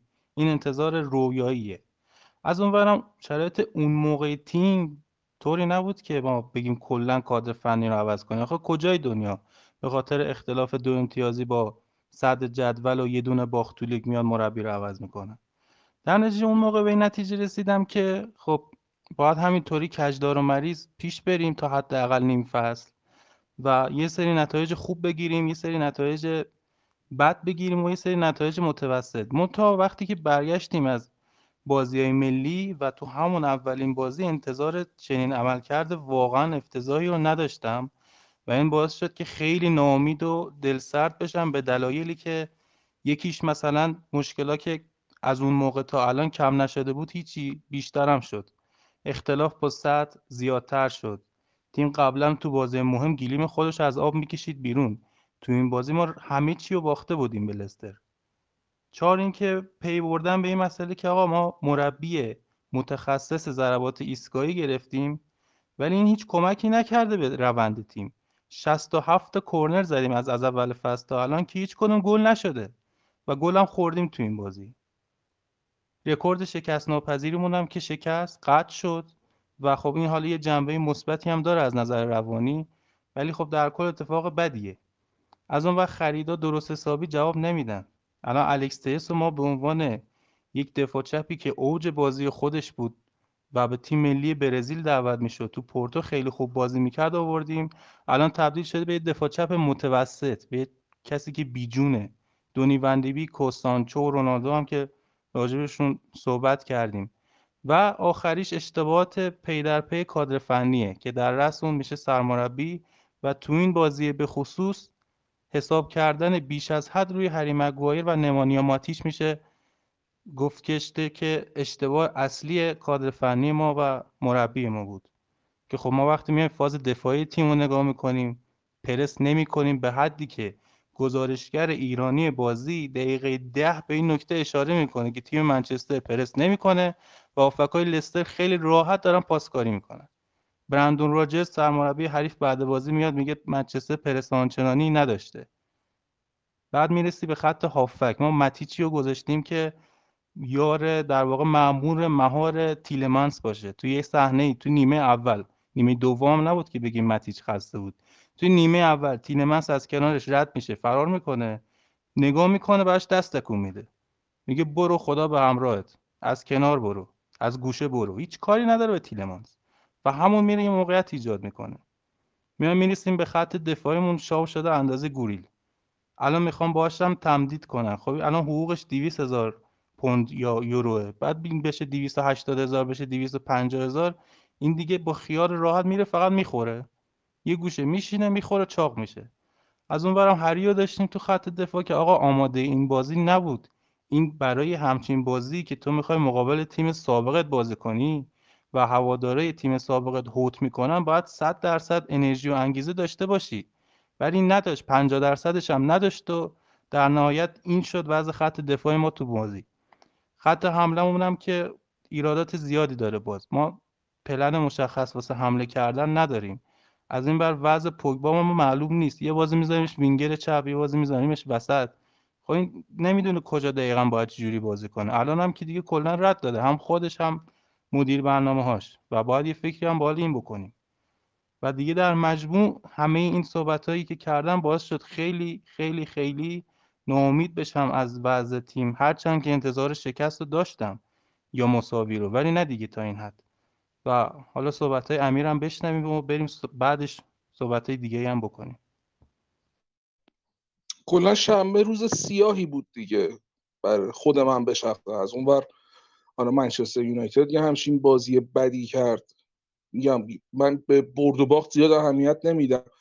فقط مسئله اصلی اینه که ببینم بازیکنها تمام ظرفیت و تمام اون چیزی رو که هستن رو تو زمین بذارن برای اون پیراهن مقدسی که پوشیدن. که وقتی اینو نمی‌بینم از هیچ بازیکنی توی زمین به غیر داوید دخا خب این بیشتر آدم رو دل سرد می‌کنه.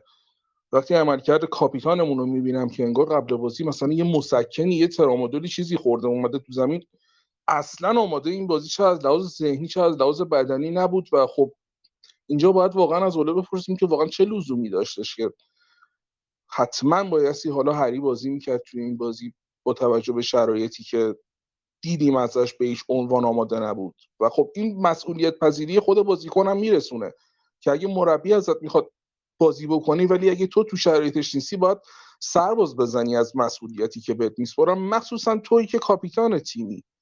یعنی روی سه تا از گلای میشه گفت مقصر صد درصدی تو دو تاش بود. یکی هم که حالا آفساید پر کرده بود که اونم دقیقا برمیگشت به گیجیش سر گل سوم که آفساید پر کرده بود. یعنی گیج بود نمی‌دونست چیکار بکنه. یعنی همون حالتی که گیج بودنش سر گل اولی که منتظر بود توپ بهش برسه و حتی نمی‌تونست انقدر محاسبه بکنه که توپ زودتر بهش می‌رسه یا بازیکن زودتر می‌تونه توپ ازش بگیره. یا سر گل چهارم هم که دیگه اوج فاجعه بود دیگه. فقط توی نقطه وایساده بود و داکا پشتش داشت حرکت می‌کرد. حتی انقدر به خودش زحمت نداد که بخواد man to man یارگیری بکنه. فاجعه بود هری. و خب هی همش من یاد اون حرف ریو فردیناند میفتم که میگفتش ما هر سری که کاسیم بریم توی زمین سر الکس ما رو با خوی حیوانی میفرستاد توی زمین. بعد من اینو مقایسه می‌کنم با عملکرد بازیکنان مثل ماتیچ مثل پوگبا. ما میدفیلدمون فاجعه بود توی این بازی. یعنی با یه دونه تک پاس مستقیم اینا از میدفیلد ما رد می‌شدن می‌رسیدن به پشت خط دفاع. متیش بارها و بارها تو این بازی سوتی داد. واقعا بازیش تموم شده است. انقدر بازیش بد بود که آخر بازی با زبون بی زبونی سوچیا برگشته. گفته من دلتنگ فرت هستم. یعنی کارمون واقعا به جایی رسیده که به عنوان ناجی باید منتظر فرد باشیم به خاطر عملکرد خیلی بد متیش و پوگبا که واقعا نمی‌دونم چی بگم. یعنی من خود من به شخصه هی میاد یه بازی مثلا چهار تا پاس گل میده هی امیدوار میشم که نه خب توی این تیمی که قراره به موفقیت برسه اینم می‌تونه جایی داشته باشه. ولی متاسفانه سر این موضوع چند بار با هادی بحث کرده بودیم که پوگبا می‌تونه کمک می‌کنه به ما توی موفقیتی که داریم. ولی مثلا هادی میگفتش که توی بهترین شرایط و بهترین روزای پوگبا من میگم این آدم بسته نچسب برای تیم و واقعا توی یه همچین بازیایی من متوجه این حرفش میشم و این کردیت رو میدم هادی که واقعا خوب شناختتش. ما داریم راجع به بازیکنی صحبت می‌کنیم و حرف از تمدید قراردادش می‌زنیم. که واقعا بعد پنج سال هنوز نمی‌دونیم پست دقیقش چیه. یعنی به عنوان وینگر تو زمین می‌ذاریم که خب عملکرد آنچنانی نداره. به عنوان هافبک box to box مثل این بازی می‌ذاریم که هر کاری می‌کنه الا اینکه توی همون موقعیت box to box به خصوص نزدیک به box خودمون بخواد عملکرد خوبی داشته باشه. فضا کاملا خالی بود. یعنی ماتیچ توپ از دست می‌داد. اینم دقیقا همونجا وای میستاد. یا از همون دقیقه پنج عمل این عملکرد پوگبا رو ما دیدیم که به همین شکل داره کار می‌کنه. توپ از گوشه زمین از دست می‌داد. هافبک دفاعی موقعی که تیم مقابل داره حمله می‌کنه تو بدترین حالت ممکن اینه که پشت رو محوطه جریمه ما باشه ولی به غیر یکی دو مورد من تو کل 90 دقیقه و این حملات پرتعداد لستر سیتی من ندیدم که پوگبا توی اون موقعیت باشه. اکثرا میانه زمین مایل به سمت چپ بود بدون هیچ گونه اشتیاق و پشنی که بخوایم ازش ببینیم. و حالا داریم صحبت از این کنیم که با حقوق هفتگی 400 هزار پوند در هفته هم بخوایم قراردادش رو تمدید بکنیم. بازیکنی که میگم بعد پنج سال هنوز نمی‌دونیم پست تخصصیش توی تیم چیه. الان منچستر واسه یه فوتبالیست شده یه جایی که به راحتی به تو حقوق میده. تو باید چیکار کنی فقط؟ تو فقط باید بیای نیم فصل تو این منچستر خوب بازی کنی که سه سال قراردادتو تمدید کنن. کاری که متیچ کرد. بعد از کرونا ما اپیزودامون هست دیگه. اپیزودایی که بعد از کرونا داشتیم. این نمونه متیچ خوب بازی می‌کرد. کنار برونو و پوگبا. نمی‌دونم یادت هست یا نه. تو اون بازیهایی که 90 روز تعطیل بود بعدش که اومدیم خوب بازی کرد. یه نیم فصل خوب بازی کرد. سه سال قراردادش تمدید شد. این آقا سه تا بازی هفت تا پاس گل داد. الان طلب حقوق هفتگی 470 هزار یوروی پوندی می‌کنه. می‌خواد بیشترین دستمزد تاریخ لیگ برتر رو بگیره. می‌دونی منچستر واسه یه عده شده این. ما الان لوکشاو رو داریم. این اصلا تیم ما اصلا فکر نمی‌کنه. فقط تنها هدف لوکشا تو این فصل اینه که مصدوم نشه برسه به جام جهانی بعدی از اون قراردادش رو تمدید کنه بشینه خونه راحت بخوره بخوابه. این الان هدفش همینه. درسته یه سری بازیکن‌ها داریم رشفورد داریم واسه تیم بازی می‌کنن گرین رو داریم اسکات داریم اینا هستن. ولی یه همچین سمایی هم داریم. واقعا حق با هادیه که میگه باید پوگبا رو بذاریم روی سکو بشینه. آمادگی بدنیش هم از دست بده. نذاریم حتی بیاد تمرین کنه که هیچ تیمی اینو نخره. می‌دونی؟ الان بعضی از بازیکنان دارن اینطوری نگاه می‌کنن منچستر یونایتد. همین مارسیال همین مارسیال. همین این اگه از الان تا نیم فصل تو هر بازی روی گل تاثیر مستقیم بذاره گل بده یا پاس گل بده قراردادش پنج سال تمدید میشه. تا نیم فصل نه تا آخر فصل. می‌دونین چرا؟ چون ما 7 ساله نه مربی خوب به خودمون دیدیم. حالا تا قبل از اولو و این جریانات. نه بازیکن خوب. تا یه بازیکنی میاد یه مدت واسه ما بازی می‌کنه قراردادش تمدید حقوقش زیاد.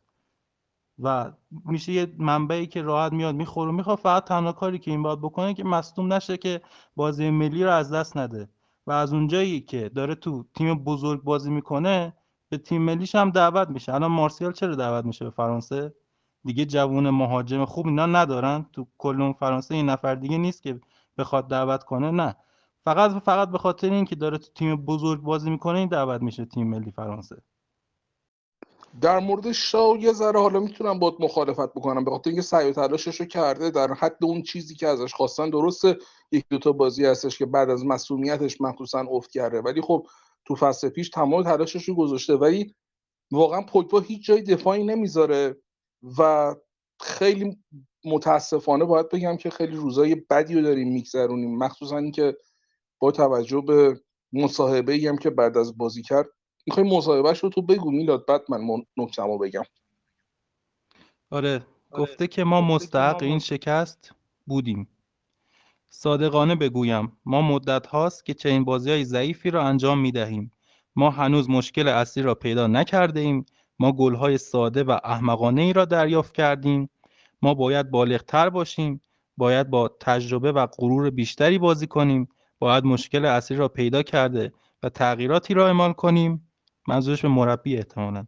ما نیاز داریم تا ذهنیت و تاکتیک مناسب را بیابیم باید به آن پایبند باشیم و مشکلات را حل کنیم. این مصاحبه خودشه. رایولا حالا نمی‌دونم این مصاحبه درسته یا نه ولی امروز یه سری مصاحبه از, از این آدم از این موجود از این انگلی که قبلا صحبتش کردیم برمیاد که همچین حرفی زده باشه. گفته که پل پوگبا پنج سال از کریر خود را در منچستر هدر داده. و حالا این باشگاه است که برای تمدید قرارداد به او التماس می کند. حداقل کاری که منچستر می تواند برای پوگبا انجام دهد این است که کادر فنی بیاورد که کار خود را بلد باشند. این رسما دیگه این دوتا شمشیر رو از رو بستن به روی مربی و باشگاه. حالا من من به عنوان هوادار انتظار یک برخورد خیلی جدی از طرف باشگاه به ایشون و مدیر برنامه‌اش دارم. من مطمئنم این حرفا رو امکان نداره حتی اگر یک کسی مثل رایلا باشه امکان نداره قبل از هماهنگی با موکلت بیا این حرفا رو بزنی. صد درصد حرفای خود پوگبا بوده و من دقیقا داره روزای آخر مورینیو میاد تو ذهنم که همین کار رو دقیقا با مورینیو هم کرد کمکاری می‌کرد که آخرش در این حد مجبور شدش که توی بازی مهمی مثل بازی با لیورپول پوگبا رو بذاره روی نیمکت. و خب اون بازی با لیورپول هم که ما دو هیچ باختیم نهایتا شد آخرین بازی خود مورینیو. الان بازی بعدیمون هم جلو لیورپول و من متاسفانه خیلی از این ترس دارم که رختکنم از دست داده باشه اوله. با توجه به حضور رونالدو حالا حرفایی که داره زده میشه و این مصاحبه پوگبا که اگه این اتفاق افتاده باشه متاسفانه باید بگیم که روزای آخر اوله رو داریم توی تیم می‌بینیم. ولی امیدوارم که این قضیه نباشه.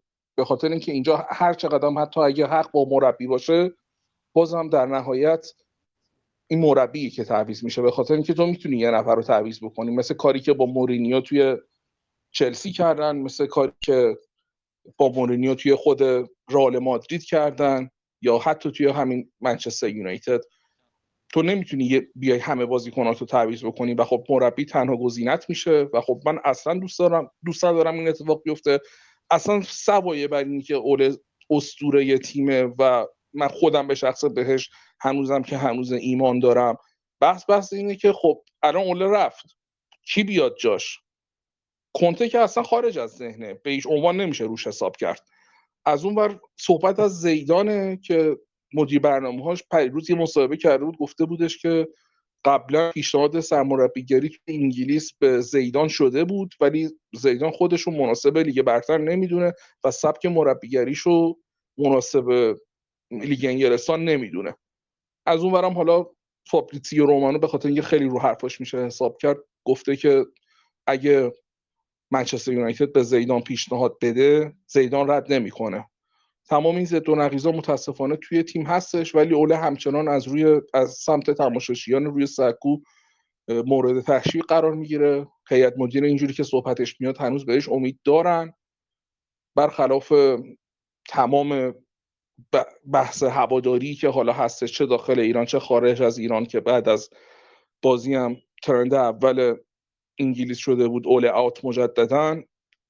من هنوز به قول ایمان دارم ولی به نظرم بایستی از همین بازی با آتلانتا اولین کاری که می‌کنه اینه که یه چند نفر رو بنشونه روی نیمکت و برگرده به اون اصلی که از اول داشت بر مبناش تیم میساخت.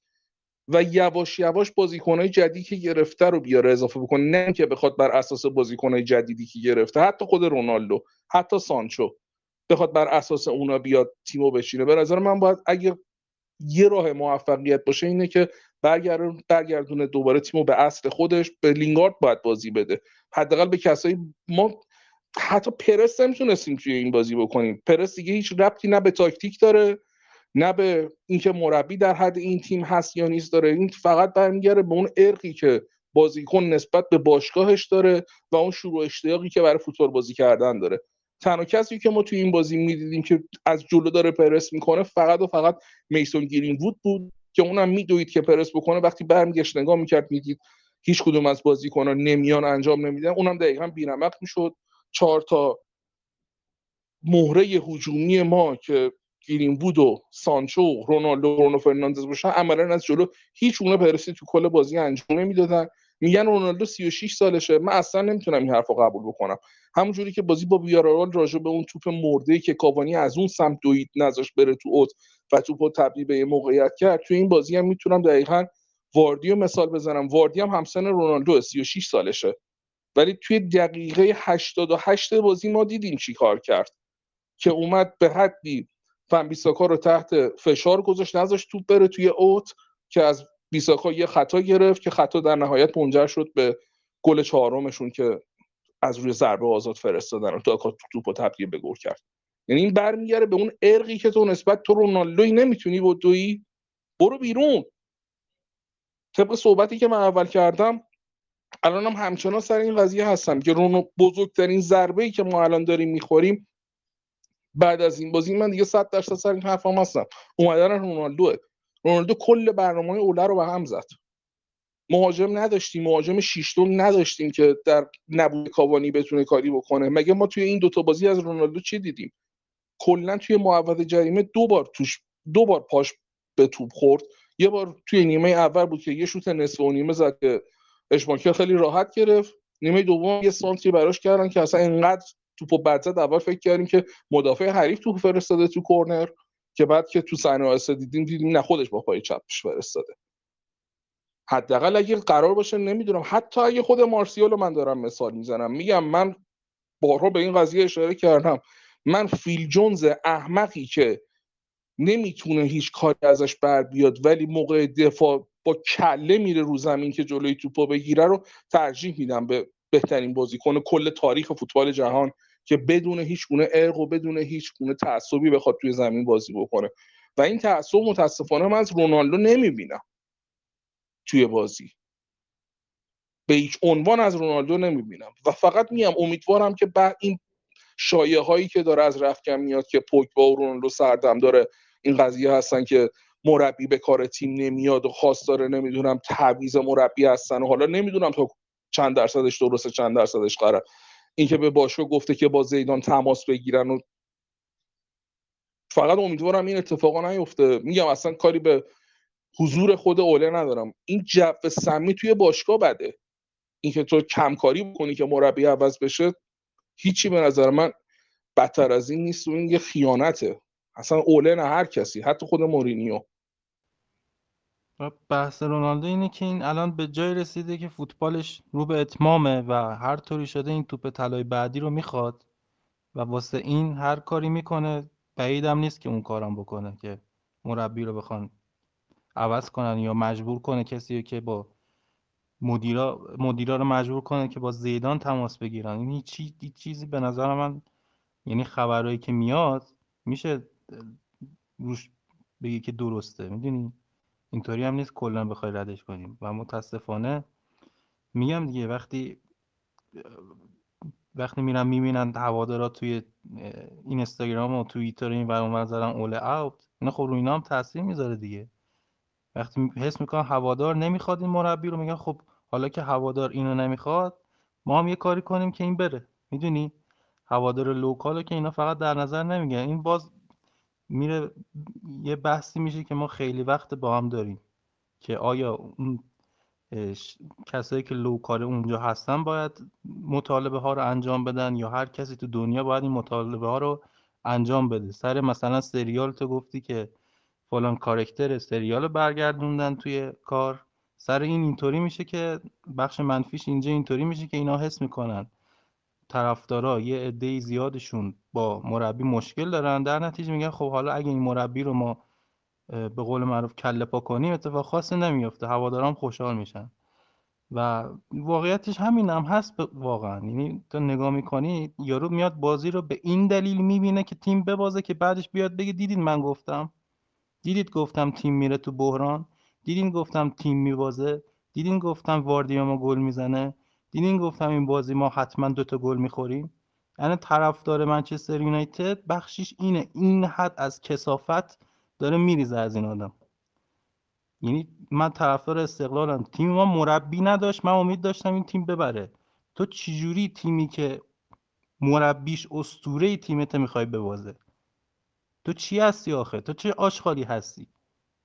این چه نگاهیه به فوتبال؟ این چه دیدیه که تو میشینی برای اینکه تیمت ببازه؟ این کجاش طرفداریه؟ این چیش میشه حمایت؟ این چیش میشه فوتبال دیدن؟ نبین آقا پشو برو ول کن کار دیگه بکن. برو تو آشغالا بگرد غذاتو پیدا کن.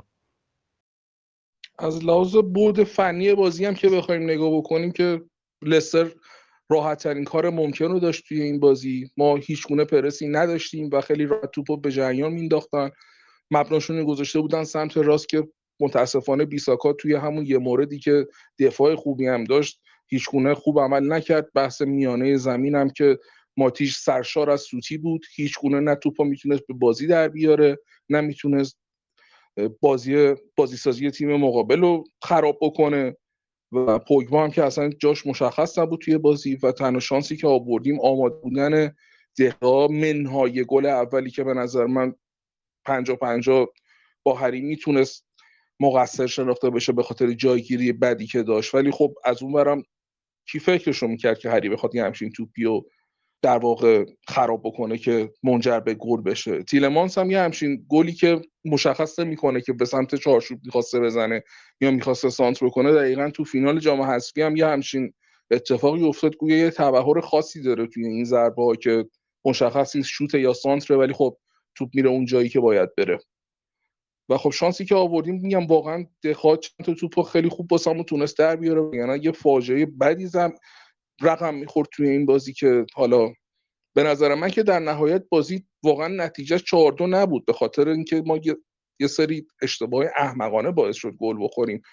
و خب تا دقیقه 82 هم که بازی دو دو بود عملکرد خوب رشفورد رو داشتیم بعد از مدت ها که دوباره به زمین اومده بود. و خب من الان در حال حاضر تنها امیدی که دارم نسبت به رختگر و نسبت به تیم رشفورد هستش. یا مصاحبهش به بعد بازی با ویارال افتادم توی فینال لیگ اروپا که اومد صحبت کرد. خیلی حرفای قشنگی زد که گفت درسته که ما باختیم ولی بایستی برگردیم به ریشه خودمون. ما منچستر یونایتد هستیم. الان نباید دنبال این باشیم که آی مربی رو بخوایم عوض بکنیم. این بازیکن رو ایراد بگیریم. ما هممون یه تیم هستیم. هممون باید برای خود منچستر یونایتد تلاش بکنیم. من امیدوارم که این روحیه رشورد بتونه به کمک تیم بیاد. از اون میگم یاد این حرفای رشورد میفتم بعد از اون مصاحبه پوگبا بعد بازی رو نگاه می‌کنم. واقعا میگم نگاه کن تفاوت تا کجا؟ یعنی ارق تا کجا؟ و خب امیدوارم که توی این شیشتا بازی آینده امیدوارم که بتونیم روالو برگردونیم. من هنوزم که هنوز سر حرفم هستم. اصلا کاری به اینکه اوله رو دوست دارم یا ندارم یا اسطوره تیم هستش یا نیستش من اصلا میم اینو کاملا می‌ذارم که من فقط حرفم اینه که اوله یه پروژه یه شروع کرده و امسال سالیه که باید به نتیجه برسونه. و توی بدترین حالت ممکن این هستش که ما باید تا آخر فصل به اوله فرصت بدیم و تمام نتیجه گیریامون رو آخر فصل بکنیم. یعنی با توجه به اینی که یه پروژه رو شروع کرده و خارج از اسطوره بودنش حداقل کاری که می‌تونیم بکنیم اینه که تا آخر فصل بهش فرصت بدیم ببینیم آخر فصل تیمو به کجا میرسونه. اگه بنا به صحبت راجع به تغییر مربی و هر تغییر دیگه توی باشگاه هستش حداقل باید تا آخر فصل رو صبر بکنیم و بهش فرصت بدیم. چون از هر نظری که بخوایم نگاه بکنیم سوای میگم اینکه اوله رو دوستش داریم و اسطوره تیم هستش الان در حال حاضر با توجه به مربیایی هم که در دسترس هستن تعویز مربی چیز خوبی برای باشگاه نیستش. و خب توی میگم شش تا بازی آینده که یکیش جلو آتلانتا هستش توی لیگ قهرمانان و ماراتون سخت لیگ برتر که بازی لیورپول تاتنهام منچستر سیتی واتفورد و در نهایت چلسی هستش. خیلی چیزا مشخص میشه. به نظر من اوله باید یه تغییر تاکتیک اساسی بده. منهای شروع اشتیاقی که صحبت کردیم که هیچ کدوم از بازیکنان نداشتن یا امثال هری که اصلا از ذهنی آماده نبودن. مسلما ایرادایی هم به خود اوله هست کم اشتباه نکرده توی این چند تا بازی. و به نظرم الان موقعیتی هستش که با توجه به صحبتی هم که شده بود که بعد از بازی 45 دقیقه بازیکن رو توی وقت نگه داشته بود و صحبت می‌کرده الان وقت اون هستش که یه تصمیم خیلی جدی هم راجع به تغییر تاکتیکی هم راجع به اینکه بازیکنایی که احیانا اونجوری که باید و شاید ارق نمی‌ذارن برای باشگاه رو بذاره کنار و به امثال لینگارد و رشفورد اطمینان کنه برگرده به همون جایگاه تاکتیکی که قبل از اومدن بازیکنهای جدید داشت و خوب داشت نتیجه می‌گرفت. به قول تو ما اگه بازی معمولی رو به مشکل میخوردیم مثلا جلو شفیل دو یک میباختیم ولی Big Six رو همیشه راحت میبردیم. این نقطه قوت ما شده بود که میریم همیشه تیمای بزرگ رو می‌بریم ولی جلو تیمای کوچیک به مشکل می‌خوریم. امیدوارم که برگردیم به اصلمون و خب بازی با آتلانتا و به خصوص بازی با لیورپول خیلی چیزا رو مشخص می‌کنه. امیدوارم اپیزود بعدی که قرار صحبت بکنیم انقدر دلمون پر نباشه انقدر ناراحت نباشیم. و امیدوارم که اون یوتوپیای مد نظری که داریم با اوله بهش برسیم و این تبدیل به یه روح نشه.